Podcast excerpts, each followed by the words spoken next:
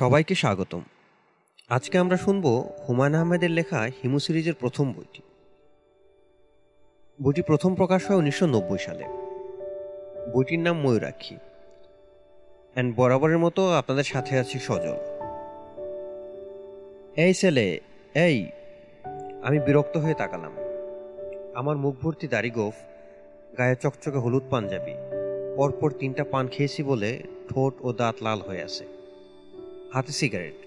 আমাকে এই ছেলে বলে ডাকার কোনোই কারণ নেই। যিনি ডাকছেন, তিনি মধ্যবয়স্ক একজন মহিলা। চোখে সোনালি ফ্রেমের চশমা। তার সঙ্গে আমার একটি বিষয়ে মিল আছে। তিনিও পান খাচ্ছেন। আমি বললাম, আমাকে কিছু বলছেন? তোমার নাম কি টুটুল? আমি জবাব না দিয়ে কিছুক্ষণ চুপচাপ দাঁড়িয়ে রইলাম। এই মহিলাকে আমি আগে কখনো দেখিনি। অথচ তিনি এমন আগ্রহ নিয়ে তাকিয়ে আছেন মনে হচ্ছে আমি যদি বলি হ্যাঁ আমার নাম টুটুল, তাহলে ছুটে এসে আমার হাত ধরবেন। কথা বলছো না কেন? তোমার নাম কি টুটুল? আমি একটু হাসলাম। হাসলাম এই আশায় যেন তিনি ধরতে পারেন আমি টুটুল না। হাসিতে খুব সহজেই মানুষকে চেনা যায়।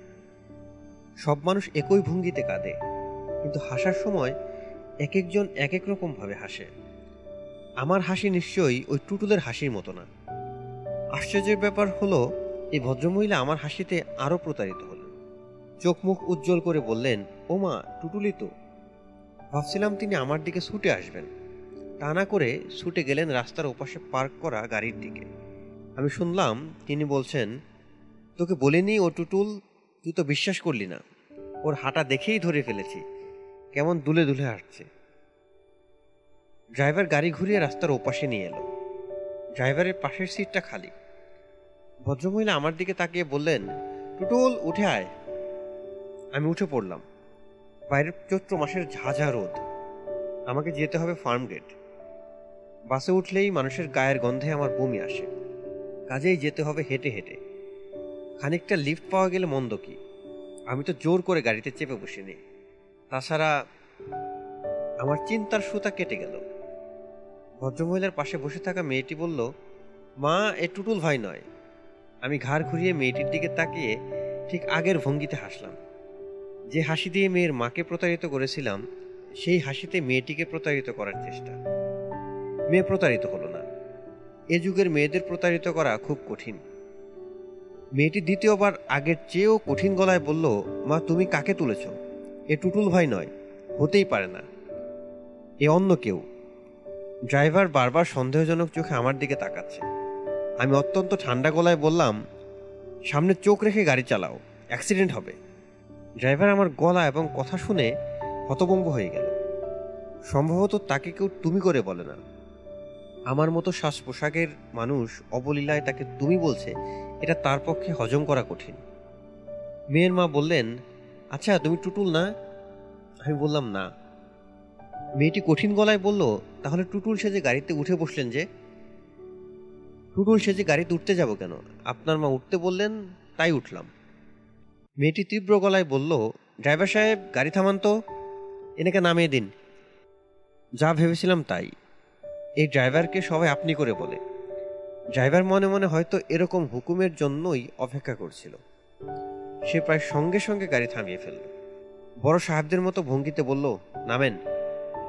গাড়ি থেকে জোর করে নামিয়ে দিবে, এটা সহ্য করা বেশ কঠিন। তবে এই জাতীয় অপমান সহ্য করা আমার অভ্যাস আছে। আমাকে এবং মজিদকে একবার এক বিয়ে বাড়ি থেকে বের করে দিয়েছিল। কনের এক আত্মীয় চিবিয়ে চিবিয়ে বলেছিল, জানেন, আমরা আপনাকে পুলিশে হ্যান্ড ওভার করতে পারি। ভদ্রবেশী জোচ্চোরকে কীভাবে ঠান্ডা করতে হয়, আমি জানি।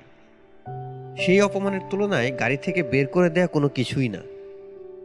ড্রাইভার রুক্ষ গলায় বলল, ব্রাদার নামুন। সূর্যের চেয়ে বালি গরম একেই বলে। আমি ড্রাইভারকে সম্পূর্ণ অগ্রাহ্য করে মেয়েটির দিকে তাকিয়ে বললাম, আমি ফার্মগেট যাব। ওখানে কোনো এক জায়গায় নামিয়ে দিলেই হবে। আমরা ফার্মগেট যাচ্ছি না। আমি বললাম, কোন দিকে যাবেন? তা দিয়ে আপনার কি দরকার?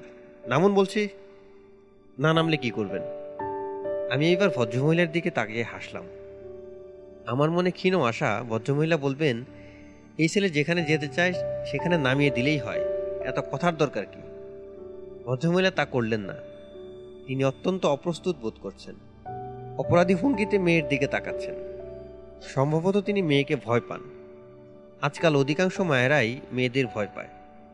ড্রাইভার বলল, নামতে বলছেন, নামেন না। আমি হুঙ্কার দিয়ে বললাম, চোপ বেটা ফাজিল, এক চর দিয়ে চোয়াল ভেঙে দেব। আমাকে চিনিস? চিনিস তুই আমাকে? ড্রাইভারের চোখ মুখ শুকিয়ে গেল। বড়লোকের ড্রাইভার এবং দারোয়ান, এরা খুব ভীতু প্রকৃতির হয়। সামান্য ধমকাধমকিতে এদের পিলে চমকে যায়। আমার কাঁধে একটা শান্তিনিকেতনী ব্যাগ। অত্যন্ত গম্ভীর ভঙ্গিতে ব্যাগে হাত ঢুকিয়ে ছোট্ট নোটবুকটা চেপে ধরলাম। ভাবটা এমন যেন কোনো ভয়াবহ অস্ত্র হাতে, আমার হাতে। আমি ড্রাইভারের দিকে তাকে শীতল গলায় বললাম, এই বেটা, গাড়ি স্টার্ট দে। আজ আমি তোর বাপের নাম ভুলিয়ে দেব। ড্রাইভার সঙ্গে সঙ্গে গাড়ি স্টার্ট দিল। এই বেটা দেখছি ভিতুর জম। বারবার আমার ব্যাগের দিকে তাকাচ্ছে। আমি বললাম, সামনের দিকে তাকে গাড়ি চালা হারামজাদা। অ্যাক্সিডেন্ট করবি। আমি এবার পিছনের দিকে তাকালাম। কড়া কড়া গলায় বললাম, আদর করে গাড়িতে তুলে নামিয়ে দেয়া, এটা কোন ধরনের ভদ্রতা? ভদ্রমহিলা বা তার মেয়ে দুইজনের কেউই কোনো কথা বলল না। ভয় শুধু ড্রাইভার একা পায়নি, এরা দুইজনও পেয়েছে। মেয়েটাকে শুরুতে তেমন সুন্দর মনে হয়নি। এখন দেখতে বেশ ভালো লাগছে। গাড়ি চড়া মেয়েগুলো সবসময় সুন্দর হয় কেন? তবে এই মেয়েটার গায়ের রং আরেকটু ফর্সা হলে ভালো হতো। চোখ অবশ্যই সুন্দর, এমনও হতে পারে ভয় পাওয়ার কারণে সুন্দর লাগছে। ভীত হরিণীর চোখ যেমন সুন্দর হয়, ভীত তরুণীর চোখও বোধহয় সুন্দর হয়। ভয় পেলেই হয়তো বা চোখ সুন্দর হয়ে যায়। আমি সিগারেট ধরাতে ধরাতে বললাম, গাড়িতে খানিকটা ঘুরবো। জাস্ট ইউনিভার্সিটি এলাকার একটা চক্কর দিয়ে তারপর ফার্মগেট যাব। কেউ কোনো কথা বলল না। আমি বললাম, গাড়িতে কোনো গান শোনার ব্যবস্থা নেই? ড্রাইভার ক্যাসেট দাও তো। ড্রাইভার ক্যাসেট চালু করে দিল। ভেবেছিলাম কোনো ইংরেজি গান বোধহয় বাজবে। তা না, নজরুল গীতি। হাই মদিনাবাসী, প্রেমে ধরো হাত মোমো। ডক্টর অঞ্জলি ঘোষের গাওয়া। এই গানটা আমার পছন্দ। রূপাদের বাসায় শুনেছি। গানটায় আলাদা এক ধরনের মজা আছে। কেমন জানি কাওয়ালি কাওয়ালি ভাব। গাড়ি আচমকা ব্রেক কষে থেমে গেল। আমি কিছু বুঝে ওঠার আগেই ড্রাইভার হুট করে নেমে গেল। তাকে যতটা নির্বোধ মনে করা হয়েছিল, দেখা যাচ্ছে সে তত নির্বোধ নয়। সে গাড়ি থামিয়ে এসে মোটর সাইকেলে বসা একজন পুলিশ সার্জেন্টের গা ঘেসে চোখ বড় বড় করে কেশব বলছে, অঞ্জলি ঘোষের গানের কারণে তার কথা বোঝা যাচ্ছে না। পুলিশ সার্জেন্ট আমার জানালার কাছে এসে বলল, নামুন তো। আমি নামলাম। দেখি ব্যাগে কি আছে। আমি দেখালাম। একটা নোট বই। দুইটা বল পয়েন্ট, শীষ ভাঙা পেন্সিল, পাঁচ টাকা দিয়ে কেনা এক প্যাকেট চিপস। পুলিশ সার্জেন্ট ভদ্রমহিলার দিকে তাকিয়ে বললেন, আপনি কি এর বিরুদ্ধে কোনো ফর্মাল কমপ্লেন করতে চান? ভদ্রমহিলা তার মেয়ের দিকে তাকালেন। মেয়েটি বলল, অবশ্যই চাই। আমি জাস্টিস এম সোভান সাহেবের মেয়ে। এই লোক আমাদের ভয় দেখাচ্ছিল, মাস্তানি করছিল। আপনাদের থানায়, আপনাদের কমপ্লেন থানায় করতে হবে। রমনা থানায় চলে যান। এখন তো যেতে পারব না, আমরা এখন একটা কাজে যাচ্ছি। কাজ সেরে আসুন, আমি একে রমনা থানায় হ্যান্ড ওভার করে দেব। আসামির নাম জানেন তো? তারা বলল, না। পুলিশ সার্জেন্ট আমার দিকে তাকিয়ে বলল, এই, তোর নাম কি? আমি স্তম্ভিত হয়ে গেলাম। যে শুরুতে আমাকে আপনি বলেছে, এখন একটা সুন্দরী মেয়ের সামনে তুই করে বলছে। এই তোর নাম বল। আমি উদাস গলায় বললাম, আমার নাম টুটুল। পুলিশ সার্জেন্ট ভদ্রমহিলার দিকে তাকিয়ে বলল, ভুল নাম দিচ্ছে। যাই হোক, এই নামেই বুকিং হবে। হারামজাদারা ইদানিং শিয়ানা হয়েছে। কিছুতেই কারেক্ট নাম বলবে না। ঠিকানা তো বলবেই না। বিশাল গাড়ি হুশ করে বের হয়ে গেল। ফার্মগেটে যাওয়া আমার বিশেষ দরকার। ইন্দিরা রোডে আমার বড় ফুপুর বাসায় দুপুরে খাওয়ার কথা। সেই খাওয়া মাথায় উঠল। সার্জেন্ট আমাকে সারবে না। রমনা থানায় চালান করে, করবে বলাই বাহুল্য। জাস্টিসের নাম শুনেছে। বড় কারও নাম শুনলে এদের হুশ থাকে না। আমি এক প্যাকেট সিগারেট কিনলাম। হাজতে থাকতে হলে সঙ্গে সিগারেট থাকা ভালো। আমার ধারণা ছিল সার্জেন্ট তার মোটর সাইকেলের পিছনে বসিয়ে থানায় নিয়ে যাবে। তা করল না। আজকাল পুলিশ খুব আধুনিক হয়েছে। পকেট থেকে ওয়াকিটকি বের করে কিছু বলতেই পুলিশের জিপ এসে উপস্থিত। অবিকল হিন্দি মুভি। সম্পূর্ণ নিজের বোকামিতে দাওয়াত খাওয়ার বদলে থানায় যাচ্ছি। মেজাজটা খারাপ হওয়ার কথা। আশ্চর্যের ব্যাপার হচ্ছে, মেজাজ খারাপ হচ্ছে না। বরং ভালো লাগছে। অঞ্জলি ঘোষের গানের পুরোটা শোনা হলো না, এই জন্য অবশ্য একটু আফসোস হচ্ছে। হায় মদিনাবাসী বলে চিৎকারে টান দিচ্ছিল। থানার ওসি সাহেবের চেহারা বেশ ভালো, মেজাজও বেশ ভালো চেন স্মোকার। ক্রমাগত বেনসন অ্যান্ড হেইজেস টেনে যাচ্ছে। বাজার এখন সত্তর টাকা করে প্যাকেট। দিনে তিন প্যাকেট হলে মাসে কত হয়? দুশো দশ গুণ তিরিশ, ছয় হাজার তিরিশ টাকা। একজন ওসি সাহেব বেতন পান কত? এক এক ফাঁকে জেনে নিতে হবে। ওসি সাহেব শুরুতে প্রশ্ন করেন ভাব বাচ্চে শুরুর কয়েকটি প্রশ্নে জেনে নিতে চেষ্টা করেন আসামির সামাজিক মর্যাদা কেমন? তার উপর নির্ভর করে আপনি, তুমি না তুই ব্যবহার হয়। ওসি সাহেব বললেন, নাম কি? আমি বললাম, চৌধুরী খালেকুজ্জামান। ডাক নাম টুটুল। কি করা হয়? সাংবাদিকতা করি। কোন পত্রিকায়? বিশেষ কোনো পত্রিকার সঙ্গে জড়িত নই। ফ্রিল্যান্স সাংবাদিকতা। যেখানে সুযোগ পাই, সেখানেই ঢুকে পড়ি। টুটুল চৌধুরী নামে লেখা ছাপা হয়। হয়তো আপনার চোখে পড়েছে। পুলিশের উপর একটা ফিচার করেছিলাম। কি ফিচার ফিচারের শিরোনাম হচ্ছে একজন পুলিশ সার্জেন্টের দিনরাত্রি। সকাল থেকে সন্ধ্যা পর্যন্ত তাকে কি করতে হয়, তাই ছিল বিষয়। অবশ্যই এক ফাঁকে খুব ড্যামেজিং একটা লাইন ঢুকিয়ে দিয়েছিলাম। সার্জেন্ট বলল, কেমন? বলেছিলাম, এই এই পুলিশ সার্জেন্ট তার একটি কর্মমুখর দিনে তিন প্যাকেট বেনসন অ্যান্ড হেইজেস পান করেন।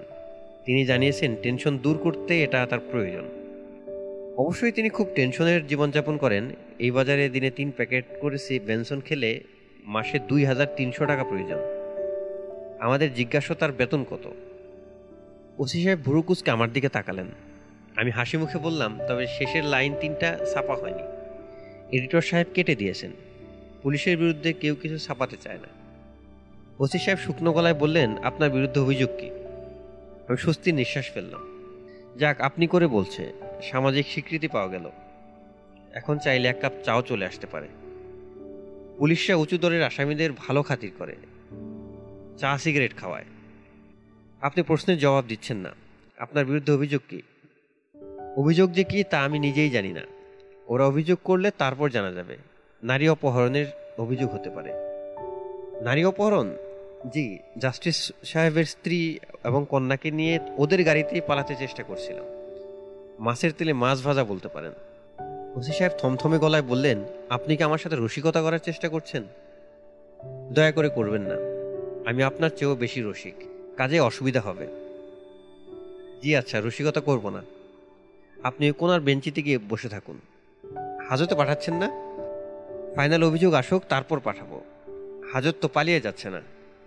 এক কাপ চা কি পেতে পারি? ওসি সাহেব গম্ভীর মুখে আমার ব্যাগের জিনিসপত্র দেখতে লাগলেন। নোটবইয়ের পাতা উল্টালেন। আমি বললাম, ওটা আমার কবিতার বই। মাঝে মধ্যে কবিতা লিখি।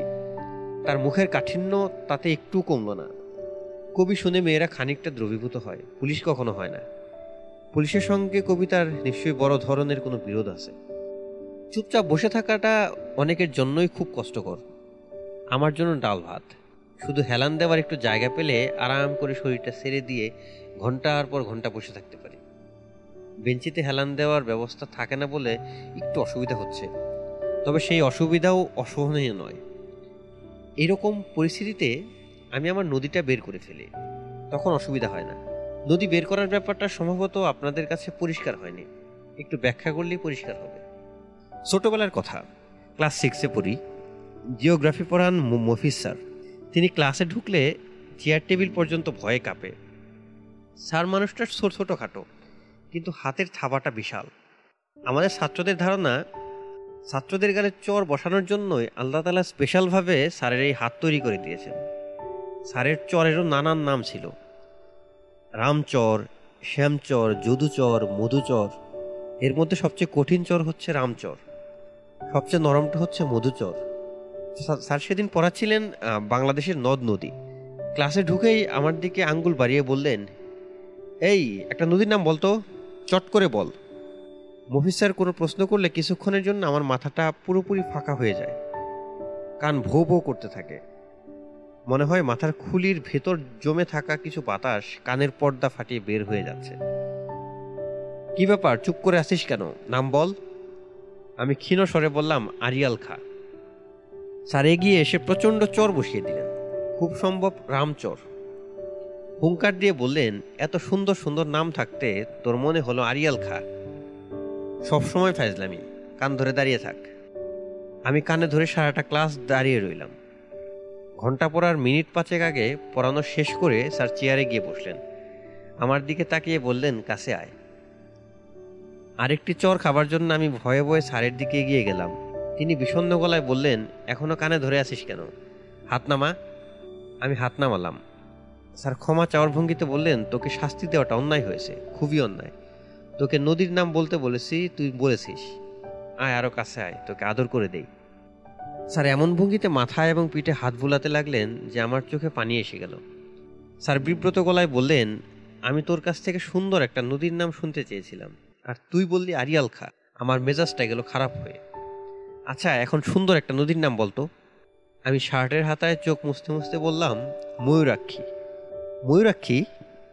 এই নাম তো শুনিনি। কোথাকার নদী? জানি না, স্যার। এই নামে আসলে কি কোনো নদী আছে? আমি বললাম, তাও জানি না, স্যার। স্যার হালকা গলায় বলল আচ্ছা থাক, না থাকলে নেই। এটা হচ্ছে তোর নদী, যা জায়গায় গিয়ে বস। এমনিতেই তোকে শাস্তি দিয়ে আমার মনটা খারাপ হয়েছে। তুই তো দেখি কেঁদে কেঁদে আমার মন খারাপটা আরও বাড়াচ্ছিস। আর কাঁদিস না। এই ঘটনার প্রায় তিন বছর পর ক্যান্সারের দীর্ঘদিন রোগ ভোগের পর মফিজ স্যার মারা যান। মৃত্যুর কয়েকদিন আগে স্যারকে দেখতে গিয়েছি। নোংরা একটা ঘরের নোংরা বিছানায় স্যার শুয়ে আছেন। মানুষ না যেন কফিন থেকে বের করা মিশরের মমি। স্যার আমাকে দেখে খুব খুশি হলেন। উঁচু গলায় তার স্ত্রীকে ডাকলেন, ওগো, ছেলেটাকে দেখে যাও। এই ছেলের একটা নদী আছে। নদীর নাম ময়ূরাক্ষী। স্যারের স্ত্রী আমার প্রতি কোনো রকম আগ্রহ দেখালেন না। মুখ ঘুরিয়ে চলে গেলেন। স্যার সেই অনাদর পুষিয়ে দিলেন। দুর্বল হাতে টেনে তার পাশে বসালেন। বললেন, তোর নদীটা কেমন বলতো আমি নিচু গলায় বললাম, আমি স্যার কিছুই জানি না। দেখিনি কখনো। তবু বল শুনি। বানিয়ে বানিয়ে বল। আমি লাজুক গলায় বললাম, নদীটা খুব সুন্দর। আরে গাধা, নদী তো সুন্দরই হবে। অসুন্দর নদী বলে কিছু নেই। আরও কিছু বল। আমি বলার মতো কিছু পেলাম না, চুপচাপ বসে রইলাম। স্যার যেদিন মারা যায়, সেই রাত্রিতে আমি প্রথম ময়ূরাক্ষী নদীটা স্বপ্নে দেখি। ছোট্ট একটা নদী। তার পানি কাচের মতো স্বচ্ছ। নিচের বালিগুলো পর্যন্ত স্পষ্ট দেখা যায়। নদীর দুই ধারে দুর্বাঘাসগুলো কি সবুজ, কি কোমল। নদীর ওই পারে বিশাল ছায়াময় একটা পাকুর গাছ। সেই গাছে বিষণ্ন গলায় একটা ঘুঘু ডাকছে। সেই ডাকে এক ধরনের কান্না মিশে আছে। নদীর ধার ঘেসে পানিতে ছিটাতে ছিটাতে ডোরা কাটা সবুজ শাড়ি পরা একটা মেয়ে ছুটে যাচ্ছে। আমি শুধু এক ঝলক তার মুখটা দেখতে পেলাম। স্বপ্নের মধ্যেই তাকে খুব চেনা, খুব আপন মনে হলো। যেন কত দীর্ঘ শতাব্দী এই মেয়েটির সঙ্গে কাটিয়েছি। ময়ূরাক্ষী নদীকে একবারই আমি স্বপ্নে দেখি। নদীটা আমার মনের ভেতর পুরোপুরি গাথা হয়ে যায়। এরপর অবাক হয়ে লক্ষ্য করি কোথাও বসে একটু চেষ্টা করলেই নদীটা আমি দেখতে পাই। তার জন্য আমাকে কোনো কষ্ট করতে হয় না, চোখ বন্ধ করতে হয় না, কিছুই না। একবার নদীটা বের করে আনতে পারলে সময় কাটানো কোনো সমস্যা নয়। ঘণ্টার পর ঘণ্টা আমি নদীর তীরে হাঁটি, নদীর হিম শীতল জলে পা ডুবিয়ে বসি। শরীর জুড়িয়ে যায়, ঘুঘুরটাকে চোখ ভিজে ওঠে। ঘুমোচ্ছেন নাকি? আমি চোখ মেললাম, চারিদিকে অন্ধকার। আরে সর্বনাশ, এতক্ষণ পার করেছি। ওসি সাহেব বললেন, যান, চলে যান। জাসির সাহেবের বাসা থেকে টেলিফোন করেছিল। ওরা কোনো চার্জ আনবে না। You are free to go justice সাহেব নিজেই টেলিফোন করেছিলেন? ওসি সাহেব বললেন, না, তার মেয়ে ফোন করেছিল। মেয়েটা কি বলল? দয়া করে বলবেন? বলল ধমক ধামক দিয়ে সেরে দিতে। তাহলে দয়া করে ধমক ধামক দিন। তারপর যাই। ওসি সাহেব হেসে ফেললেন, পুলিশের যে একেবারেই রসবোধ নেই, সেটা ঠিক না। আমি উঠে দাঁড়াতে দাঁড়াতে বললাম, মেয়েটি কি তার নাম আপনাকে বলেছে? হ্যাঁ বলেছে। মীরা কিংবা মিরু, এই জাতীয় কিছু। আপনি কি নিশ্চিত যে সে জাস্টিস এম সোভান সাহেবের মেয়ে? অন্য কেউ তো হতে পারে। আপনি একটা উড়ো টেলিফোন পেয়ে আমাকে ছেড়ে দিলেন, তারপর জাস্টিস সাহেব ধরলেন আপনাকে। আইনের প্যাসে ফেলে অবস্থা কাহিল করে দিবেন। ওসি সাহেব বললেন, ভাই, আপনি জানতো? আর শুনেন, একটা উপ- উপদেশ দেই। পুলিশের সঙ্গে এত মিথ্যা কথা বলবেন না। মিথ্যা বলবেন ভালো মানুষদের কাছে। যা বলবেন, তারা তাই বিশ্বাস করবে। পুলিশ কোনো কিছুই বিশ্বাস করে না খোঁজ খবর করে। আপনি আমার সম্পর্কে খোঁজ খবর করেছেন? ওসি সাহেব বললেন হ্যাঁ। সংবাদপত্রের অফিসগুলোতে খোঁজ নিয়েছি। জেনেছি টুটুল চৌধুরী নামে কোনো ফ্রিল্যান্স সাংবাদিক নেই। আপনি কি আমার মুসলেখা ফুসলেখা এইসব কিছু নেবেন না? ওসি সাহেব বললেন, না, দয়া করে এখন বিদায় হন। আপনার গাড়ি করে আমাকে নিয়ে এসেছিলেন। আমি কি আশা করতে পারি না আবার গাড়ি করে নামিয়ে দিয়ে আসবেন? ওসি সাহেব বললেন, কোথায় যাবেন? Farm gate. চলুন, নামিয়ে দেব। আমি হাসি মুখে বললাম, আপনার এই ভদ্রতার কারণে কোনো একদিন হয়তো আমি আপনাকে ময়ূরাক্ষীর তীরে নিমন্ত্রণ করব। ওসি সাহেব বিস্মিত হয়ে বললেন, আপনি কি বললেন বুঝতে পারলাম না। ওইটা বাদ দিন। সব কিছু বুঝে ফেললে তো মুশকিল। ভালো কথা, আপনি ডেইলি ক প্যাকেট সিগারেট খান, তা কি জানতে পারি? ওসি সাহেব বললেন, আপনি লোকটা তো ভালো তেদর আছেন, দুই থেকে আড়াই প্যাকেট লাগে। আটটায় কেউ অবাক হলো না। তবে বড়বাবুর ছেলে বাদল আমাকে দেখে উল্লসিত গলায় বলল, আরে হিমুদা, তুমি কখন এসেছ? থ্যাঙ্কস অনেক কথা আছে, আজ থাকবে কিন্তু। I need your help Badal এবার ইন্টারমিডিয়েট দেবে, এর আগেও তিনবার দিয়েছে। সে পড়াশোনায় খুবই ভালো। এসএসসিতেও বেশ কয়েকটা লেটার মার্ক এবং স্টার মার্ক পেয়েছে। সমস্যা হয়েছে ইন্টারমিডিয়েটে পরীক্ষা শেষ পর্যন্ত দিতে পারে না। মাঝামাঝি জায়গায় তার এক ধরনের নার্ভাস ব্রেকডাউন হয়ে যায়। তার কাছে মনে হয় পরীক্ষার হল হঠাৎ ছোট হতে শুরু করে। ঘরটা ছোট হয়, পরীক্ষার্থীরাও ছোট হয় চেয়ার টেবিল সব কিছু ছোট হতে থাকে। তখন সে ভয়ে চিৎকার দিয়ে ঘর থেকে বের হয়ে আসে। বাইরে আসা মাত্র এ দেখে সব স্বাভাবিক। তখন সে আর পরীক্ষার হলে ঢুকে না। চোখ মুছতে মুছতে বাড়ি চলে আসে। দ্বিতীয়বার পরীক্ষা দেওয়ার সময় অনেক ডাক্তার দেখানো হলো। ওষুধপত্র খাওয়ানো হলো। সেবারও একই অবস্থা। এখন আবার পরীক্ষা দেবে। এবারে ডাক্তারের সঙ্গে যুক্ত হয়েছে পীর ফকির। বাদলের গলায়, হাতে, কোমরে নানান মাপের তাবিজ ঝুলছে। এর মধ্যে একটা তাবিজ নাকি জিনকে দিয়ে কুহুকাপনগর থেকে আনলো। কুহুকাপনগরীতে নাকি জিন এবং পরীরা থাকে। আমার বড় পোপা ঘোর নাস্তিক ধরনের মানুষ এবং বেশ ভালো ডাক্তার। তিনিও কিছু বলছেন না।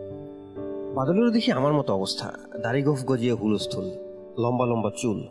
সে হাসি খুশি গলায় বলল, হিমুদা, পড়াশোনা করছি। খাওয়া দাওয়া শেষ করে আমার ঘরে চলে আসবে। আমি বললাম, পড়াশোনা হচ্ছে কেমন? হেভি হচ্ছে। একই জিনিস তিন চার বছর ধরে পড়ছি তো, একেবারে ভাজা ভাজা হয়ে গেছে। হিমু ভাই, তুমি এমন ডার্ক হলুদ কোথায় পেলে? আমি বললাম, গাউসিয়ায়। ফাইন লাগছে সন্ন্যাসী সন্ন্যাসী লাগছে তোমাকে। সন্ন্যাসী উপগুপ্ত। মথুরাপুরীর প্রাচীরের নিচে একদা ছিলেন সুপ্ত। আমি বললাম, যা, পড়াশোনা কর, আমি আসছি। কি আর পড়াশোনা করব বলো? সব তো ভাজা ভাজা। তবু আরেকবার ভেজে ফেল, কড়া ভাজা হবে। বাদল শব্দ করে হেসে উঠল। সেই হাসি হেসকির মতো চলতেই থাকল। আমি অবাক হয়ে তাকিয়ে রইলাম। এই ছেলে দেখি অবস্থা দিন দিন আরও খারাপ হচ্ছে। এতক্ষণ ধরে কেউ হাসে। বুপু গম্ভীর মুখে খাবার এগিয়ে দিচ্ছেন। মনে হচ্ছে দুপুরের প্রচুর আয়োজন ছিল। সেই সব গরম করে দেওয়া হচ্ছে। পোলাওয়ের টকটক গন্ধ নষ্ট হয়ে গেছে কিনা কে জানে? আমার পেটে অবশ্যই সবই হজম হয়ে যায়। পোলাওটাও মনে হচ্ছে হজম হবে না। কষ্ট দেবে। পুপু বলল রোস্ট আরেক পিস দেবো? আমি বললাম, দাও। এত খাবার দাবার আয়োজন কি জন্য? একবার তো জিজ্ঞেস করলি না। আমি খাওয়া বন্ধ করে বললাম, কি জন্য? আত্মীয় স্বজন যখন কোনো উপলক্ষে খেতে ডাকে, তখন জিজ্ঞেস করতে হয় উপলক্ষটা কি। যখন আসতে বলে, তখন আসতে হয়। আমি বললাম, একটা ঝামেলায় আটকে পড়েছিলাম। উপলক্ষটা কি বলো? পুপু বলল রিঙ্কির বিয়ের কথা পাকা হলো। বাহ, ভালো তো। পুপু গম্ভীর হয়ে গেলেন। আমি খেয়েই যাচ্ছি। টক গন্ধ পোলাও, এত খাওয়া ঠিক হচ্ছে না। বুঝতে পারছি যে তবুও নিজেকে সামলাতে পারছি না। যা হবার হবে। ফুপু শীতল গলায় বললেন, একবার তো জিজ্ঞেস করলি না, কার সঙ্গে বিয়ে? কি সমাচার? আমি বললাম, তোমরা নিশ্চয়ই দেখে শুনে ভালো বিয়েই দিচ্ছ। তুই একবার জিজ্ঞেস করবি না? তোর কোনো কৌতূহলও নেই? আরে কি বলো, কৌতূহল নেই। আসলে এত ক্ষুধার্ত যে কোনো দিকে মন দিতে পারছি না। দুপুরে খাওয়া হয়নি। ছেলে কি করে? Marine engineer. বলো কি তাহলে তো মালদার পার্টি। কুকুর আগের আগে গলায় বললেন, ছোট লোকের মতো কথা বলবি না তো। মালদার পার্টি আবার কি? পয়সাওয়ালা পার্টি এই বলছি। হ্যাঁ টাকা পয়সা ভালোই আছে। শর্ট না তো? আমার কেন জানি মনে হতো, একটা শর্ট টাইপের ছেলের সাথে রিঙ্কির বিয়ে হবে। ছেলের হাইট কত? কুকুর মুখটা কালো হয়ে গেল। তিনি নিচু গলায় বললেন, হাইট একটু কম, তবে উঁচু জুতা পড়লে বোঝা যায় না। বোঝা না গেলেও তো কোনো সমস্যাই নেই। তাছাড়া বেটে লোক খুব ইন্টেলিজেন্ট হয়। যত লম্বা হয়, বুদ্ধি তত কমতে থাকে। আমি এখন পর্যন্ত কোনো বুদ্ধিমান মানুষ দেখিনি, সত্যি বলছি। ফুপুর মুখ আরও অন্ধকার হয়ে গেল। তখন মনে পড়ল, কি সর্বনাশ। ফুপা নিজেই বিরাট লম্বা, প্রায় ছ ফিট আজ দেখি একের পর এক ঝামেলা বাঁধিয়ে যাচ্ছি।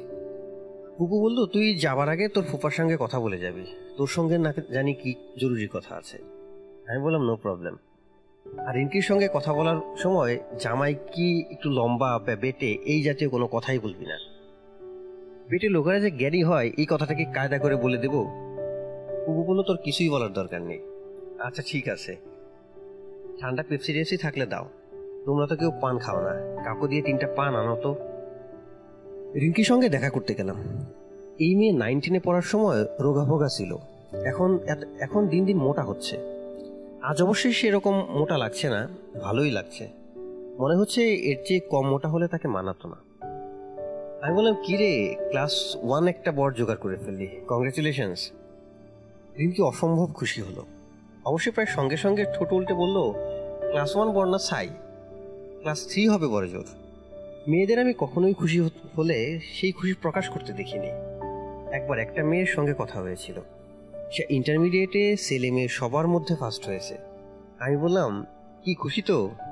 সে ঠোঁট উল্টে বলল, উহু, বাংলা সেকেন্ড পেপারে যা পোর নাম্বার পেয়েছি, জানেন মার্কশিট দেখে যা কেঁদেছি। রিঙ্কিরও দেখি সেই অবস্থা। খুশিতে মুখ ঝলমল করছে, অথচ মুখে বলছে ক্লাস থ্রি হিউ ভাই, ও কিন্তু দারুণ স্বর মনে হয় কলিং বেলে হাত দিয়ে নাগাল পাবে না। আমি অত্যন্ত খুশি হবার ভঙ্গি করলাম।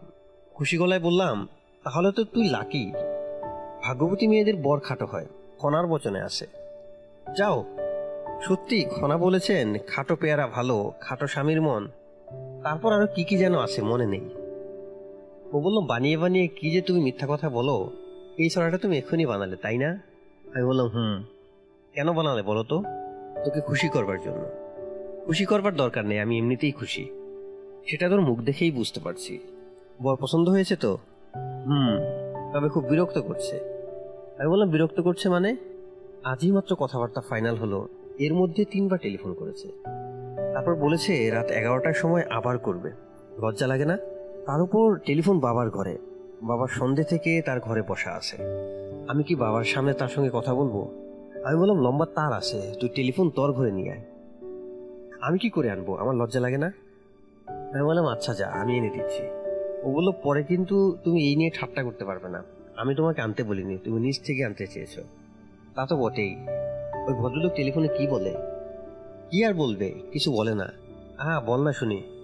উফ, তুমি বড় যন্ত্রণা করো। আমি কিছু বলতে টুলতে পারব না। রিঙ্কি লজ্জায় লাল নীল হতে লাগল। মনে হচ্ছে সে এখন তার জীবনের শ্রেষ্ঠ সময়টা কাটাচ্ছে। বড় ভালো লাগছে তার দিকে তাকিয়ে থাকে। রিঙ্কির সঙ্গে আরও কিছুক্ষণ থাকার ইচ্ছে ছিল। থাকা গেল না। ফুপা ডেকে পাঠালেন। ফুপার ঘর অন্ধকার। জিরো পাওয়ারের একটা বাতি জ্বলছে। লক্ষণ সুবিধার না। ফুপার মাঝে মধ্যে মদ্যপানের অভ্যাস আছে। এই কাজটা অবশ্য বেশিরভাগ সময় বাইরেই সারেন। বাসায় ফুপুর জন্য তেমন সুযোগ পান না। ফুপুর শাসন বেশ কঠিন। হঠাৎ হঠাৎ কোনো বিশেষ উপলক্ষে বাসায় মদ্যপানের অনুমতি পান। আজ পেয়েছেন বলে মনে হচ্ছে। মদ্যপান করছে এরকম মানুষের সঙ্গে কথাবার্তা খুব সাবধানে বলতে হয়। কারণ তাদের মুড, মদের পরিমাণ এবং কতক্ষণ ধরে পান করা হচ্ছে তার উপর নির্ভর করে।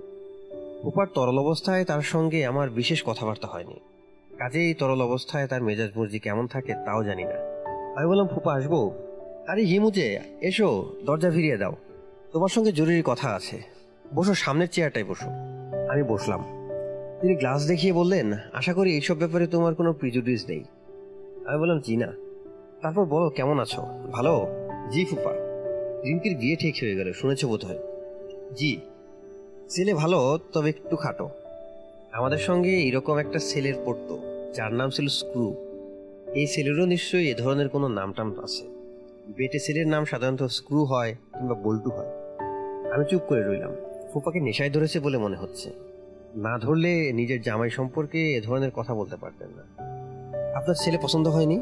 আরে পছন্দ হবে কি? মার্বেলের সাইজের এক ছেলে। আমি বললাম পছন্দ হয়নি তো বিয়েতে মত দিলেন কেন?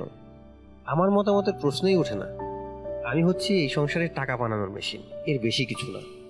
আমি কি বলছি না বলছি তা কেউ জানতে চায় না। তারপরেও বলতাম কিন্তু দেখি মেয়ে এবং মেয়ের মা দুজনই খুশিতে বাকবাকুম তার গ্লাস খালি হয়ে গিয়েছিল। তিনি আরও খানিকটা ঢাললেন। আমি তাকিয়ে আছি দেখে বললেন, এটা পঞ্চম পেগ। আমার লিমিট হচ্ছে সাত। সাতের পর লজিক এলোমেলো হয়ে যায়। সাতের আগে কিছুই হয় না। আমি বললাম ফুপা এক মিনিট। আমি টেলিফোনটা রিঙ্কির ঘরে দিয়ে আসি। ও কোথায় যেন টেলিফোন করবে। ফুপা মুখ বিকৃত করে বললেন, কোথায় করবে বুঝতে পারছ না? ওই মার্বেলের কাছে করবে। টেলিফোন করে করে অস্থির করে তুলল। আমি রিঙ্কিকে টেলিফোন দিয়ে এসে বললাম, আপনি কি জানি জরুরি কথা বলবেন? ও হ্যাঁ জরুরি কথা, বাদল সম্পর্কে। আমি বললাম, জি, বলুন। ও তোমাকে আমার অনুসরণ করে, সেটা কি তুমি লক্ষ্য করেছ? তুমি তোমার মুখে দাড়ি গোফে চাষ করছ, করো। সেও তোমার পথ ধরেছে। আজ তুমি হলুদ পাঞ্জাবি গায়ে দিয়ে এসেছ। আমি এক হাজার টাকা বাজি রাখতে পারি। কাল দুপুরের মধ্যে সে হলুদ পাঞ্জাবি কিনবে। আমি কি ভুল বললাম? না পুপা ভুল বলেননি। তুমি যদি আজ মাথা কামাও, আমি শিওর বেটা কাল মাথা কামিয়ে ফেলবে। এরকম প্রভাব তুমি কি করে ফেললে, এটা তুমি আমাকে বলো। Himu you better explain it. আমার জানা নেই ফুপা। ভুলটা আমার। ম্যাট্রিক পাস করে তুমি যখন এলে, আমি ভালো মনে বললাম আচ্ছা থাকুক। মা বাপ নেই ছেলে, একটা আশ্রয় পাক। তুমি যে এই সর্বনাশ করবে, তা তো বুঝিনি। বুঝতে পারলে তখনই ঘাট ধরে বের করে দিতাম। আমি জেনে শুনে কিছু করিনি ফুপা। তাও ঠিক, জেনে শুনে তুমি কিছু করনি। আই ডু এগ্রি তোমার লাইফস্টাইলটাকে আকর্ষণ করেছে। তুমি ভ্যাগামন না, অথচ তুমি ভাব করো যে তুমি ভ্যাগামন জ্যোৎস্না দেখানোর জন্য চন্দ্রা এক জঙ্গলের মধ্যে বাদলকে নিয়ে গেলে। সারা রাত ফেরার নাম নেই। জ্যোৎস্না এমন কি জিনিস জঙ্গলে বসে দেখতে হবে? বলো শুনি। তোমার মুখ থেকেই শুনতে চাই। শহরের আলোয় জ্যোৎস্না ঠিক বোঝা যায় না। মানলাম তোমার কথা। ভালো কথা, চন্দ্রায় গিয়ে জ্যোৎস্না দেখো। তাই বলে সারা রাত বসে থাকতে হবে? আমি বললাম, রাত বাড়ার সঙ্গে সঙ্গে জ্যোৎস্না কীভাবে বদলে যায়, সেটাও একটা দেখার মতো ব্যাপার। শেষ সাথে পরিবেশ ভৌতিক হয়ে যায়। ফুফা বললেন, তাই নাকি? জি ফুফা। তাছাড়া জঙ্গলের একটা আলাদা এফেক্ট আছে। শেষ রাতের দিকে গাছগুলো জীবন্ত হয়ে ওঠে। তোমার কথা বুঝলাম না। গাছগুলো জীবন্ত হয় মানে গাছ তো সবসময়ই জীবন্ত। জি না, ওরা জীবন্ত, তবে সুপ্ত। খানিকটা জেগে উঠে পূর্ণিমা রাতে। তাও মধ্যরাতের পর থেকে। জঙ্গলে না গেলে ব্যাপারটা বোঝা যাবে না। আপনি একবার চলুন না নিজের চোখে দেখবেন। দিন তিনেক পরেই পূর্ণিমা। বাবা বললেন, দিন দিনেক পরেই পূর্ণিমা? জি। এসব হিসাব নিকাশ সবসময় তোমার কাছে থাকে? জি ফুপা একবার গেলে হয়। বলেই ফুপা গম্ভীর হয়ে গেলেন। চোখ বন্ধ করে খানিকক্ষণ ঝিম ধরে বসে রইলেন। তারপর বললেন, তুমি আমাকে পর্যন্ত কনভিন্স করে ফেলেছিলে। মনে হচ্ছিল তোমার সঙ্গে যাওয়া যেতে পারে। অবশ্যই এটা হয়েছে নেশার ঘুরে থাকার জন্য। তা ঠিক। কিছু মানুষ ধরিয়ে নিয়েছে, তারা যা ভাবছে তাই ঠিক। তাদের জগৎটাই একমাত্র সত্যি জগৎ। এরা রহস্য খুঁজবে না। এরা স্বপ্ন দেখবে না। চুপ করতো আমি চুপ করলাম। ফুপা রাগি রাগি গলায় বললেন, তুমি ভ্যাগামন্ডের মতো ঘুরবে আর ভাব, ভাববে, বিরাট কাজ করে ফেলেছ। তুমি যে অসুস্থ সেটা তুমি জানো ডাক্তার হিসেবে বলছি, তুমি অসুস্থ। ইউর এ সিক ম্যান ফুপা আপনি নিজেও কিন্তু অসুস্থ হয়ে পড়ছেন। বেশি খাচ্ছেন। আপনি বলছেন আপনার লিমিট সাত। আমার ধারণা এখন নয় চলছে। তোমার কাছে কি সিগারেট আছে? আমি বললাম, আছে। তাও তিনি সিগারেট ধরালেন। খুব খুব করে কাশলেন। ফুপাকে আমি কখনো সিগারেট খেতে দেখিনি।